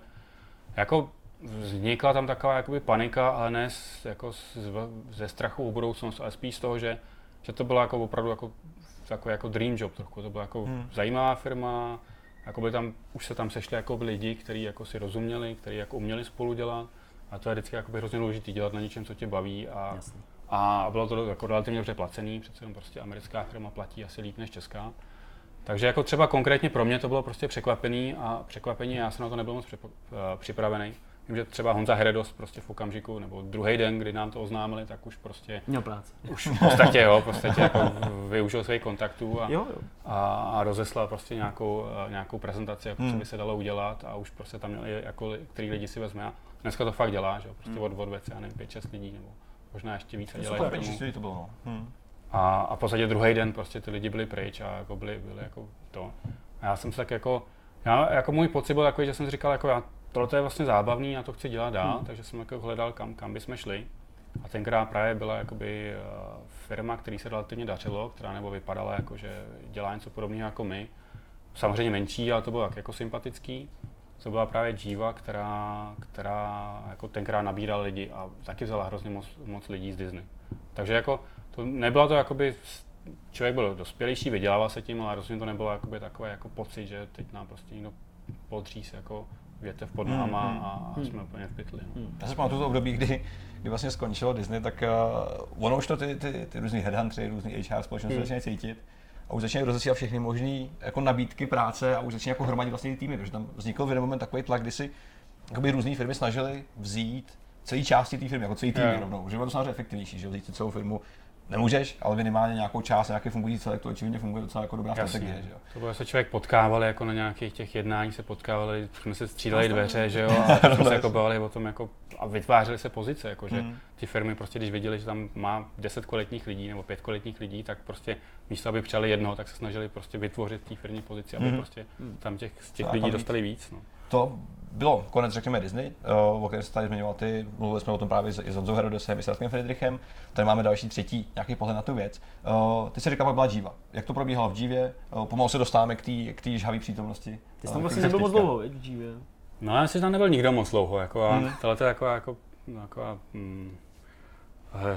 smutná část jako tohohle, která mě jako odradila trochu vůbec od tohle průmyslu. A já ani nevím, jako, či to byla moc chyba, to byla takový, jako Dživa byla firma, která jako, procházela nějakou obrovskou jako restrukturalizací a prostě lidi, kteří to vedli, tak dostali, nebo byla zainvestovaná od nějaké investiční společnosti, která si tam přivedla vlastní lidi. Tyhle ty vlastní lidi jakoby nabírali nás jako lidi z Disney a zároveň tam byl prostě tlak od těch lidí, kteří to založili, kteří prostě měli úplně jinou představu, takže tam byl prostě obrovský jenom jako z toho prostředí Disney, kde jsme jakoby táhli za jeden provaz a kde to jako nebylo konfrontační nikdy a bylo to opravdu my versus prostě jako executives v Americe. Tak tady jenom prostě tam na tom place, kde jsme dělali, prostě bylo jako cítit neuvěřitelné třenice. A lidi, kteří tam byli dřív a my jsme tam přišli, tak na nás samozřejmě koukali skrz prsty, protože jsme tenkrát tvářili, jakoby, že tomu rozumíme líp samozřejmě a že jako teď jim ukážeme, jak se to dělá a to oni jako si mysleli, že to v žádném případě neváme, takže já si myslím, že z lidí, kteří tam přišli, už tam jako po půl roce nebyl nikdo skoro, nebo jako myslím si, že fakt jako menší. Hodně se to prosekalo, no. Já jsem koukal, že tam bylo asi 4 měsíce, aspoň podle CVčka, a mně skoro přijde, že tam byl takový jako krizový manažer, aspoň tak nějak jsem to z toho vyčetl, že ty se snažil, a klidně mě samozřejmě už opravuj, nějak zabránit jakoby odlivu těch hráčů nejrůznějšíma zákrokama do fungování té firmy. Já jako nevím vlastně, asi o čem všem můžu mluvit, protože to furt asi jakoby to, jako já, tam ta firma moc nevěděla, jako co chce a, a to jednání hlavně, které bylo, tak bylo opravdu jako neférový, jako opravdu třeba v tom, že mě třeba, jako já jsem tam jako jeden z posledních věcí, když jsem tam dělal, tak jsem jako připravoval ta hra, která tam byla, která prostě nevydělala úplně kolik měla, tak jako jsem měl za úkol připravit jakoby nějaký plán na to, jak prostě zeštílit, jak jako nějaký, co vymyslet na to, aby se to jako nahodilo zpátky na koleje. A když jsem tohle prostě představil, tak lidi mi řekli, jako je to dobrý, jako OK, tak půjdeme. A druhý den mi prostě řekli, že končíme. A jako bez nějakého vysvětlení tohle prostě pro ně byla jenom nějaká jakoby nebo prostě to chtěli mi jako dostat do rukou, dostat nějaký nápad, jako ještě nás asi vyždíme jako na poslední chvíli. A pak nás prostě poslali pryč. Jo, neříkám, že to prostě byla nějaká něčí zlá vůle, prostě tam opravdu těch jakoby tlaků, kde se investoři měli jeden meeting a za půl hodiny prostě měl meeting někdo jiný a těch plánů, bylo to prostě totálně jakoby jako neřízený, nemělo to nějaký směr a to jednání těm lidem tam bylo opravdu jako dost divoký, takže jako vůbec nechci nikomu jako obviňovat a nemám tam jako s nikým problém, jako, ale jako už myslím, že tak jako bych jako takovou firmu už asi nechtěl zažít. Jasně. Opusťme Dživu, to bylo přece asi pro dobro nás všech momentálně. Jsem se nezakopal ještě nějakých věcí. Teďka je tady Konkur, tam pracuješ momentálně. Přestal tam vlastně Konkur, víme všichni, že to není společnost, která dělá hry, to už byl vlastně taktický výstup z tady toho biznisu, jak jsi sám říkal. Co vlastně děláte, co je teďka tvoje pozice a co vlastně všechno zastoupíš ve tvojí práci? To bude strašně nudný, jako to se jako tohle přesně jako když jsem odcházel Džive, tak jsem si říkal, jako už nechci dělat jako vůbec jako hry, jako business, protože jako on si to málokdo uvědomí, ale hry to je jako neskutečně kompetitivní věc a ten tlak na to být úspěšně jako neuvěřitelná, všechny ty crunche, takové věci, to prostě jako normální společnosti vůbec neznají. A když tom si tak jako tak ti na to nepřijde nic moc divného, že děláš do 2 do rána prostě 14 dní a máš pocit, že to jako má smysl, děláš to. Takový ten jako japonský přístup, jo, že si bereš dovolenou na víkendy a cítíš se prostě špatně, když neděláš 12 hodin denně. Jako. Takže jako a ještě navíc jako Když to vezmu zpátky k Disneymu, tak jako tam jako když si Disney, tak máš pocit, že musí být jako vždycky nejlepší, jako že musí mít prostě top crossing, jako, protože máš za tebou stojí Star Wars, něco takového. Takže se s tím pipláš, prostě tu máš tam furt tam máš prostě stejný lidi, jako dělají v těch malých firmách, že jo. Jsi omezovaný spoustama věcma. A je to hodně o tom jakoby o tom business modelu, právě o těch Excel takovýchhle věcech. Takže to jako myslím si, a jako asi nejdůležitější věc je, že moc neovlivníš, jak jsi úspěšný. Já jako nevím, jak to vidějí kluci, jako kteří jako pokračují, Honza Hrodes a Michal a tak, ale jako mám pocit, že všechny ty hry, které uspěly, jak byla jakoby náhoda. A ty lidi jako moc ani netuší, jak to dokázali. Jako, jo. Jako takový ty příklady těch společností, které vydali prostě 40 her a 41. byla bomba, která jim prostě vydělala, a těch 40 prostě jim zapadlo. Je tak, jako tak moc, že si nemyslím, že to je úplně náhoda. Takže je to jako, co jsem odešel, tak jsem odešel prostě do firmy, která jakoby kde opravdu si jako, jaký si to uděláš, takový to máš. Když to děláš dobře, tak si jakoby úspěšnej. Když to uděláš špatně, tak to vidíš a máš jakoby tu reakci máš relativně jakoby předvídatelnou. Vlastně není to, že fakt tomu dáš všechno, zkoušíš, co můžeš. Ty lidi, kteří dělají, tak dělají všechny dobře, ale pak se to prostě nepovede a zahodil si jakoby 9 měsíců něčeho.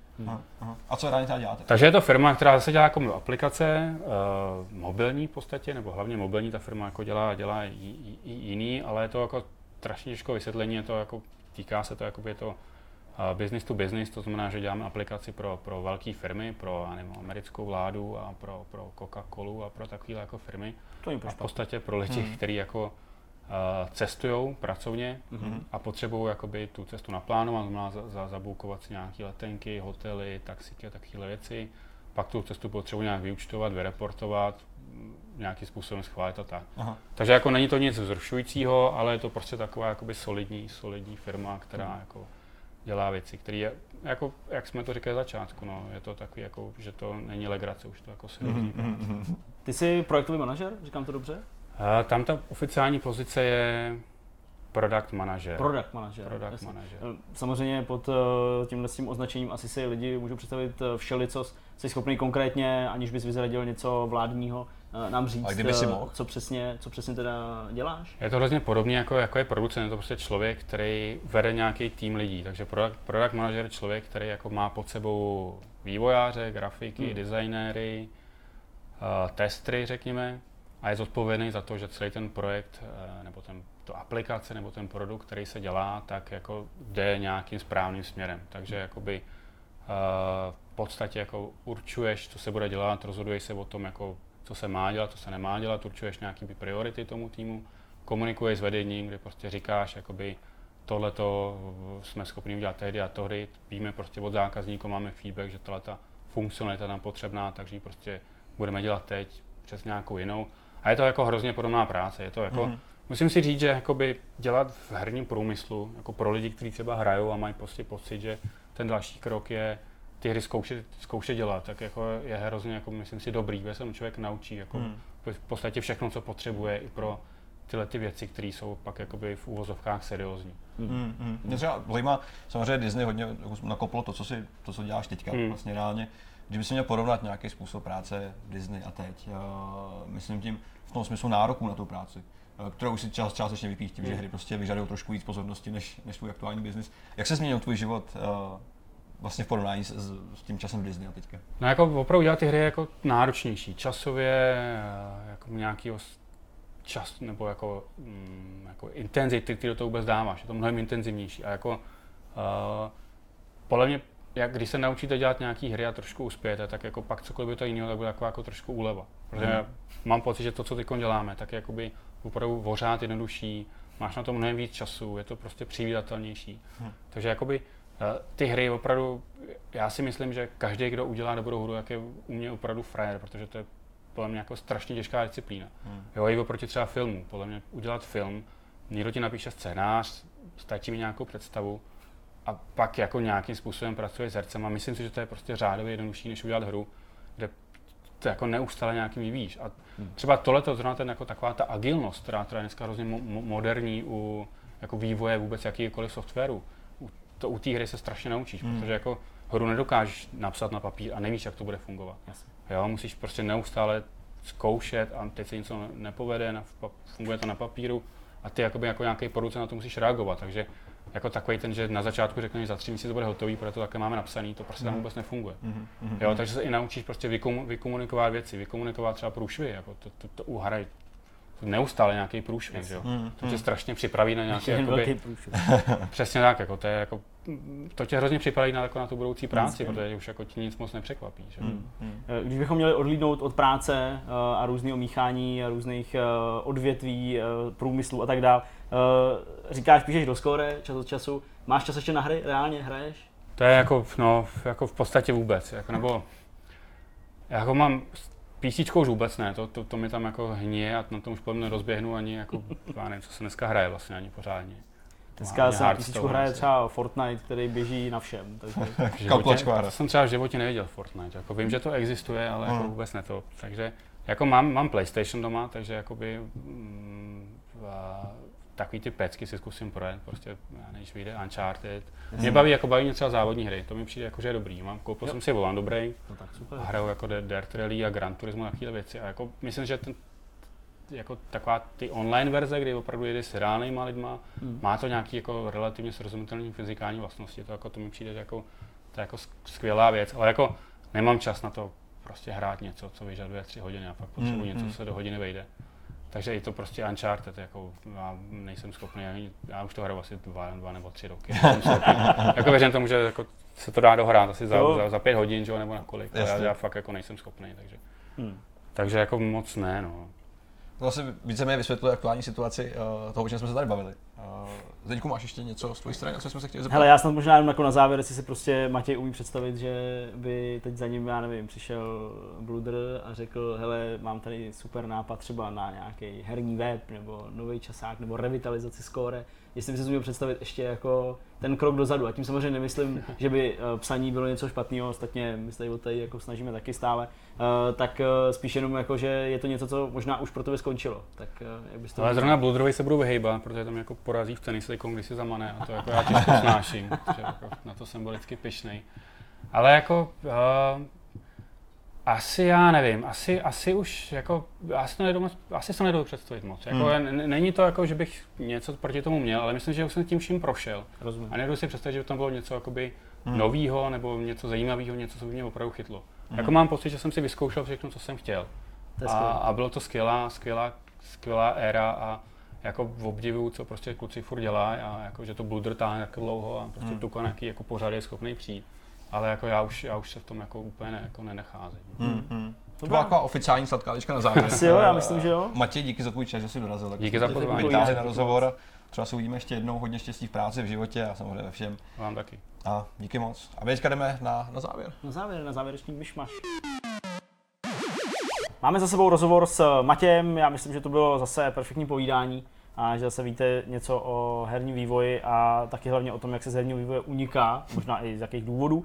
A teď už jsme na konci, závěrečný myšmaš. Já zase nebudu nic předstírat, normálně fakt se mi stalo, i vzhledem k tomu, že natáčíme v úterý, že jako hele, já jsem nestihl nic hrát, já jsem nestihl ani na nic jako moc koukat. Jediné, co jsem stihl o víkendu, tak to bylo to, že jsme vyrazili s Markétou do Posázaví a prošli jsme si místa, kde vlastně se odehrává Kingdom Come Deliverance a bylo vlastně hrozně zajímavý a vtipný sledovat vlastně to, čeho dokázali ty vývojáři skvěle využít. A to, ono je to vlastně ale úplně jako jednoduchý, jo, že prostě opravdu ty místa, kde jsou, tak dejme tomu cesty, silnice, to zůstává historicky na furt stejných místech, akorát se mění povrch, jo, takový ty hlavní tahy. Jo, řeky mění svoje koryto, logicky, ale se nemění ani povrch, třeba mezi Prahou a Brnem.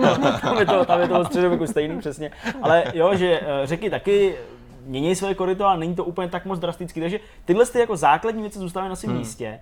A samozřejmě, kdybych dělal hru z prostředí České republiky a nebo z jakýhokoliv jiného prostředí a věděl, že tam ty lidi, kteří to budou hrát, můžou jet a sami to můžou porovnávat, tak samozřejmě se budu snažit automaticky tam ty body najít a opravdu do té hry zpracovat i třeba možná trošku to vohnout, tak aby to vypadalo.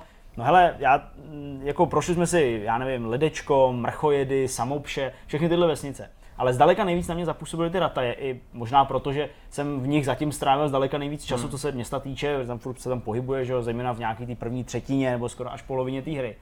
A vlastně překvapily mě dvě věci. To, jak opravdu blízko celému tomu zpracování v té hře je i ta aktuální podoba té vesnice.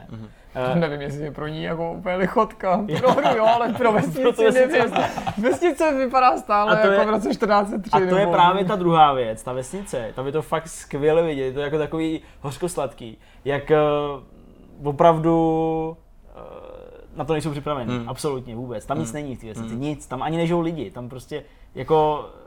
Aha, takže na vesnicích nežijou lidi, panečku, to je nežijou lidi. Hostinec u Jindřicha je zavřený, bez prdele, tam fakt je. Hostinec u Jindřicha, i když o tom se myslím taky nemluvilo. Na tom místě, kde jsou v ratajích, vlastně od náměstí, když jdete od toho rynku jakoby nahoru k tomu hornímu hradu, tak po pravé straně jsou tuším dvě hospody v té hře. Tady taky jsou. Tak tam byly nějaký jako místní štamgásti, ale prostě nic moc. Samozřejmě ta vlastně celá ta cesta nahoru k tomu hradu, ze kterého teď už je zámek a zbyly tam jenom nějaký opravdu základy z toho hradu, který je v té hře, jinak ten hrad tam samozřejmě není, tak ten samotný zámek je takový jako neutěšený v tom ohledu, že na tom nádvoří je to celý rozkopaný, ošklivý, rozbitý.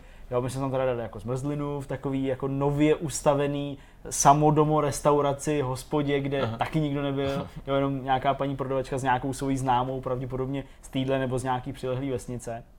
A vlastně bylo to fakt takový strašně jako smutný, že někdo udělá hru, úplně jako povznese to místo, zasadí ho do nějakého příběhu a udělá ti z toho opravdu jako zábavu a podívanou na x stovek hodin a tady prostě nic není. A co bylo jako super zajímavý, tak to možná i poukázalo na to, že když už se tam někdo pohyboval, tak já takhle zdravím jednoho z našich fanoušků a diváků, který mě prostě v tomhle bohem zapomenutém místě na nádvoří toho hradu potkal, oslovil a prostě jo, bylo vidět, že tam jako fakt jsme prostě proto, že se tam odehrává ta hra. A cestou jsme potkávali pár lidí různými se těma vesnicema a fakt bylo vidět, že to jako většinou to byl takový nějaký jako mladší kluk ve smyslu do 25 let, přes nějaký, jo, a buď to byli sami, nebo prostě byli s přítelkyní taky a jako se to obcházeli. No a celý to bylo dovršený tím, že my jsme opravdu šli ze Sázavy, z kempu, vlastně u toho kláštera jsme byli ten den, co jsme přijeli, pak jsme spali v tom kempu, pod stanem, a pak jsme pěšo teda šli přes ty samopše, respektive ty jsme minuli Mrchojedy, tuším Úžice a pak do těch Ratají. Tak ten celý závěr byl takový, že my jsme z Ratají pak už chtěli jet jako domů. A přišli jsme na zastávku, respektive na Rataje železniční stanice, která je pro vás, kdo jste hráli Kingdom Come, vy jste to vlastně hráli taky, ale tak nějak úplně nemoc, tak vy, kdo jste hráli, tak je to přesně na té cestě, kdy jdete od Terezy nahoru do Ratají, tak přesně v tom padáčku, který tam takhle se stáčí vlastně k té vodě, která tam pak je, tak tam je železniční stanice, tam je vlak, zavřená, úplně jako vybydlená ta stanice, tam prostě nic nebylo, zabouchaný okna, zabouchaný dveře, hnusný to tam bylo, jo, nic, tak jsme chvilku seděli a pak jenom prostě Markéta říkala, tyjo, a jede to odsud vůbec, tady jako nikdo, jako tady nic není. A já jsem podle IDOSu nemohl mít jasně, jako Rataje, ale jsem říkal, aha, zastávka. A ta byla, já nevím, 200-300 metrů ještě jako po kolejích trochu dál, protože tam se zbíhají dvě tratě, tak v tom šípu byla ta zastávka, tam se přišli.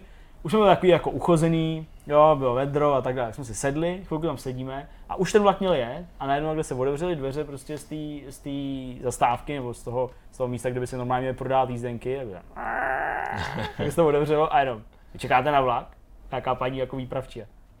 No jo, tady nic nejde, tady je výluka. A teď mi, a co budeme dělat?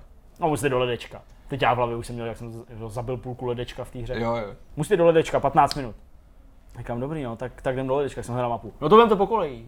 A nás jako fakt nám řekl, že můžeme jít po těch kolejích, protože tam nejsou vlaky. Já jsem poprvé v životě šel s železničním tunelem, normálně, který byl do zatáčky, měl tak 500 metrů. No, úplně asi ani přes její ujištění bych nevlez. Po kolejích okolo tunelu teda. Hele, tma jak v morně, udělal jsem to, bylo to vtipný, došli jsme do ledečka, pak jsme jeli domů, ale co jsem chtěl říct, je prostě fakt skvělý sledovat, jak tam ty lidi mají důvod jezdit a jak absolutně na to ty místa, žádný z nich nebylo připravený na to, aby jako přijmulo nějaký turisty, takže fakt paráda.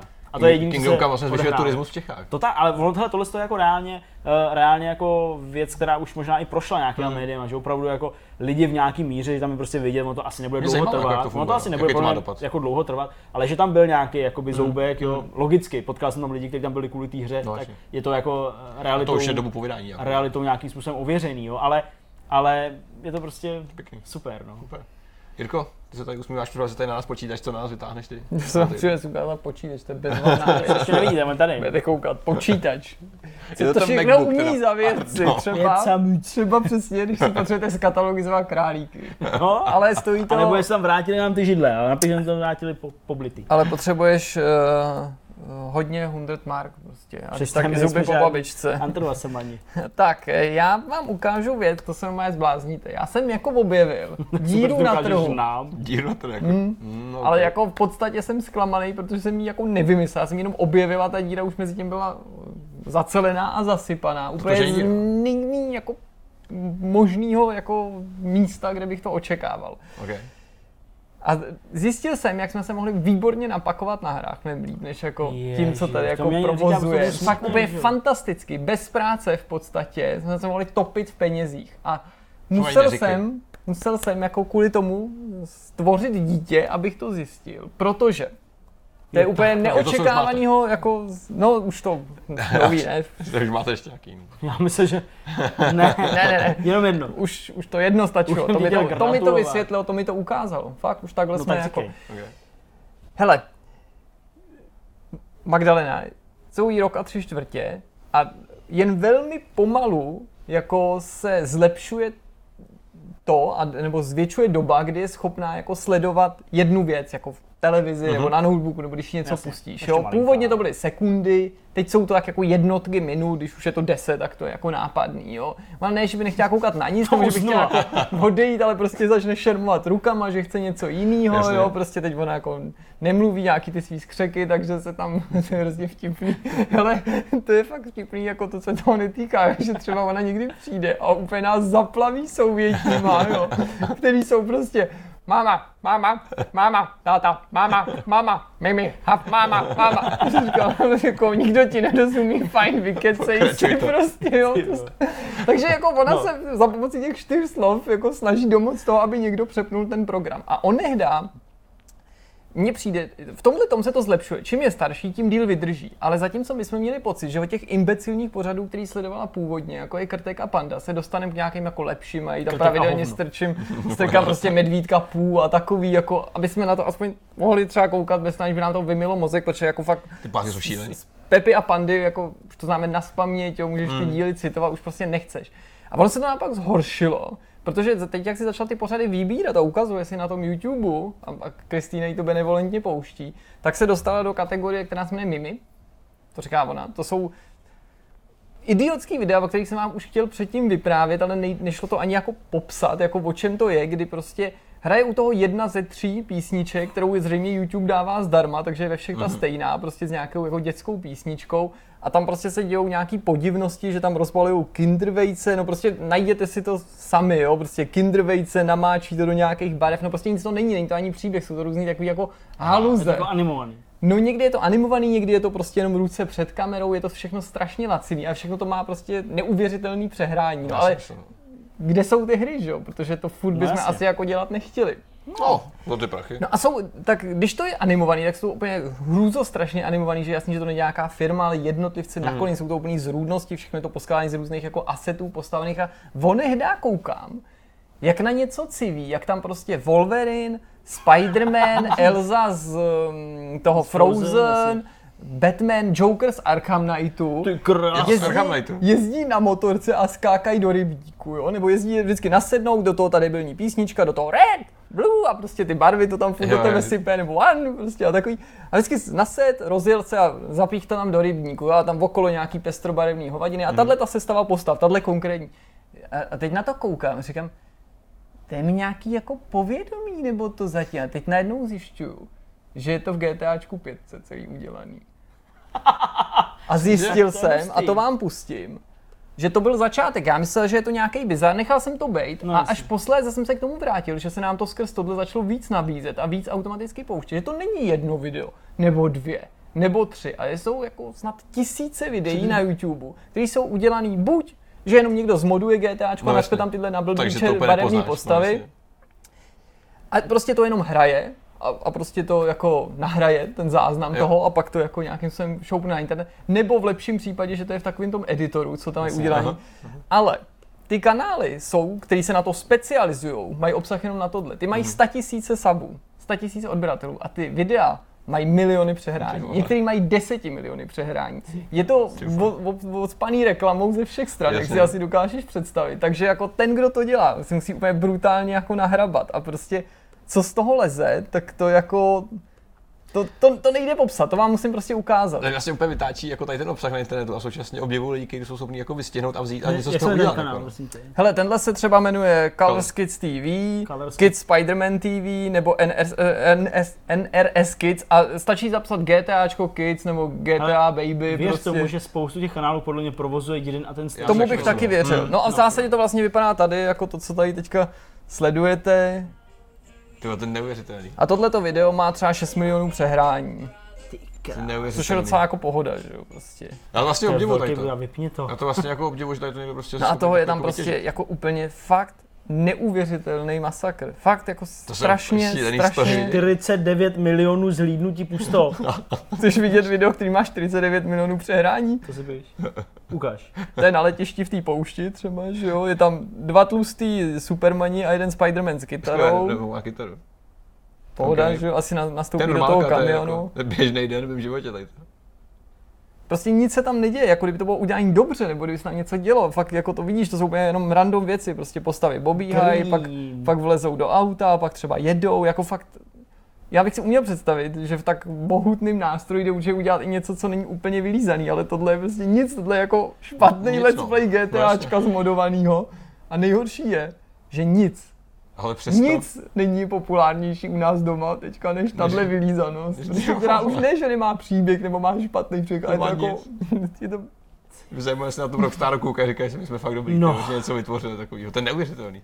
A jak je zblblá, jo, tak tohle se aspoň snaží nějak pro ty děti bejt, i když jako nevím v čem, tak se jí tam několikrát fouknu normálně GTAčku. A to už nesetkala se. A byla spokojená, nebo? Jako chvíli to trvalo, ale nakonec si všimla, že je to jako... Jo, že to je to jako... Tady přijeli Supermana třeba, že jo? To už není prostě tak hrozný. Jako... Ty objemy jsou neskuteční, že? Ty schlídnutí jsou jako hovacký. No, prostě když to jako takhle googluješ, a fakt je to na jedno brdo, je to prostě... Tak tam asi hrajou roli ty barvy a všechny ty kraviny kolem toho, že jo? To je prostě něco, co asi jako ty děti bude brát vždycky. Podívej se na ty význam, co dneska dělají ty dětský kanály, že v televizi, no, jako vysloveně dětský kanály, to je stejný peklo, že? Ale ten obsah je dobrý, no, to jako upřímně, tyho. No, ale fakt zajímavý, jako teda, kde všude ty prachy jsou a co všechno, jako... A není tam nějaký jako i copyright, jako infringement, když tam se prostě objevují postavy z jiných univerz, do toho tě hraje nějaká hudba, která teda očividně asi nebyla licencovaná. No a to je možná nějaká ta bezplatná, no. A samý ty asi natáčíš jako na úrovni jako GTAčka, jaký bych si říkal. To je prostě mod a je to jako ze hry a asi to jako spadá pod nějaký takový to fair use, protože... Je to možný, to, ale i jako, že tam jsou ty reklamy, no. Ale zajímavý je, že to je fakt jako business pro někoho. Není to žádný sranda projekt, není to nic jako izolovaný, že to dělá někdo jako to, jsou to fakt jako tisíce, 10 000 možná videí. Spočítat si v dnešní době, kolik je jakoby peněz za x zhlídnutí, podle mě není nic moc jako složitýho, to stačí googlovat minutu a víš. A tohle to je vejvar jak svině, ještě navíc tou jakoby, pokud je to americký, tak ještě jakoby s tou jejich, s tím jejich ohodnocením za ty reklamy. Tak to prostě ti stačí provozovat půl roku takovýhle kanál s takovým zhlídnutím, nebo rok, a nebudeš pak nic dělat, to je prostě fantastický. Stejně jako ty kanály, kde někdo rozbaluje hračky, že jo, to je prostě to samý teď. No ale hlavně, já ještě jsem taky viděl, to doufám, že na to nikdy nenarazíte, protože to už mi přijde jako zvrácený a myslím, že ten kanál i zavřeli. Na rozdíl od tohohle, protože to byl nějaký táta, jakoby normálně prostě živej člověk, s nějakýma 2 holkama, kterým bylo tak třeba 9 a 12 a prostě měli třeba, jakože v tom videu oni mu kreslili prostě rtěnkou prostě jakoby pusu, měli všichni 3 dudlík, jo, dělali nějaký jo, prostě já si to napíšu, si budeš lezli prostě po 4, ale všichni 3, i ten táta, i ty 2 holky, lezli prostě po 4 do nějaký koupelny, nějaký takovýhle věc. A kolik za to dostanu, když to udělám? Já myslím tak 15 let vězení. To jsem chtěl říct, že když se to začíná ta historika táta a 12 letý, tak... No, takže takhle. No nic, ale pojďme na Petra. Tak, já to vezmu zase velmi, velmi zrychle, já jsem byl dost tradiční v tomhle ohledu. Já jsem si v neděli... Žádný děti, žádný šílený YouTube videa, bizarní a podobně, to ne. Já jsem si v neděli ze srandy, než jsem jako upadnul do komatu před spaním, tak jsem si... Objevil jsem, že mám na PlayStationu instalovaný God of War 3, remasterovanou edici. A řekl jsem si, jak se asi budu teď to zapnout, když jsem nedávno hrál, že jo, tu nový God of War, a když jsem si jako pochvaloval, jak je to všechno jiný a hezký. A jak si člověk jako se neuvědomí, ten přechod ze starý hry na novou, jako je krásně plynulý. Řekneš si, to je prostě jiný, to je lepší. A když jsi takhle jako zpětně a jdeš níž, aby se podíval na to, jak se vlastně jinak hraje ten původní God of War tady to, tak je to právě to fajn, právě to prostě dobrá hra samotná. Nicméně pozorovat toho Kratose, ten rozdíl těch postav v těch jako generacích je úplně neskutečný. Vlastně si přijdeš úplně jako totální debil, když to hraješ, protože tam vlastně jediný, co on používá, jsou slova vengeance, pomsta, křičí, do toho dělá ty šílený gestikulace ksichtu. A když vlastně vypadá hrozně směšně, takhle zpětně. Jo, ta věc si pořád se to hraje prostě jako víno, pořád je to jedna z nejlepších hekence, kterou si můžeš zahrát. A v mnoha ohledech si vlastně jakoby epičtější než ten samotný nový God of War, co se týká těch bossovských battlů a podobně. Ale ten samotný Kratos, ta postava jeho je prostě neuvěřitelně diametrálně odlišná vlastně, jo. A ten nějaký rozvoj do té nové hry je vlastně celkem pochopitelný, takový prostě pomalejší, klidnější. A tady je to prostě neskutečný hovado, který působí strašně vtipně jakoby pohledem toho, že znáš, jak funguje ten nový. Je to vlastně neuvěřitelný, ale říkám, pořád je to prostě dobrá věc, kterou si jako užijete i dneska, která vypadá pořád skvěle. To je prostě takový technologický benchmark do určitý míry. A to byla jedna věc. Takže pokud se chcete šokovat, tak se určitě takhle vraťte jako kousek zpátky, nejde tak daleko. Druhá věc je Netflix. Netflix teďka se zažívá řadu boomů, vychází spousta nových seriálů, které se objevují, stejně jako celá řada se zaniká a mizí. Co se týká videí a filmů, tak ty tam prostě jako fakt jako vymírají extrémně. Já jsem začal sledovat Good Girls, což je trošku navazuju tady na trend Jirky. Gratuluju. Je to vlastně překvapivě lepší, než byste podle názvu čekali. Já jsem čekal něco ve stylu zase nějakých jako přátel nebo nějakých osamělých manželek a podobné věci. Zoufalý manželek? To byl zoufalý manželek.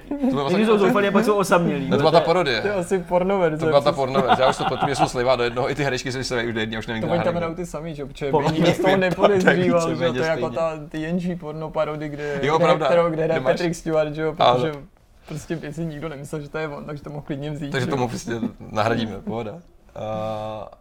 No, jenom koukám na Good Girls, to je vlastně všechno, co jsem chtěl říct. Jako reálně to není až tak špatně, abych čekal, je to prostě o jakoby příběh třech mam. Mám. Já jsem přes blbý, jsme koukali na ty videa, tak jsem úplně prdil. Teď jsi jak Magdalena, se dorozumí. Jirka a Zdeněk, který potřebou vidět prachy nějakým způsobem, tak se rozhodnou, že vlastně vyloupějí samoobsluhu.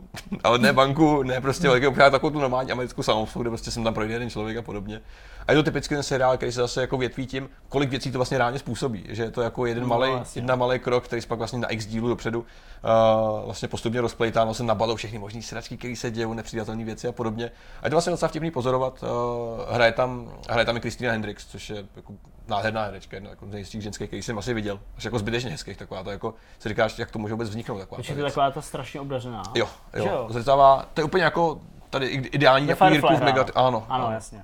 Myslím, že Firefly. A to je jako, musím říct, že jako Jirka už ale. Že dobrý, to je přesně typ pro Jirku, to je, protože já vím. To jsem teda zvědavý. Jo.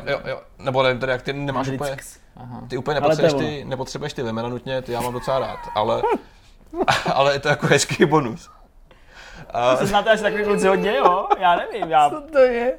To se to nelíbí? Ale jako, já že asi příliš odbržděný konec té věta, ty nepotřebuješ ty vemena. Nutně.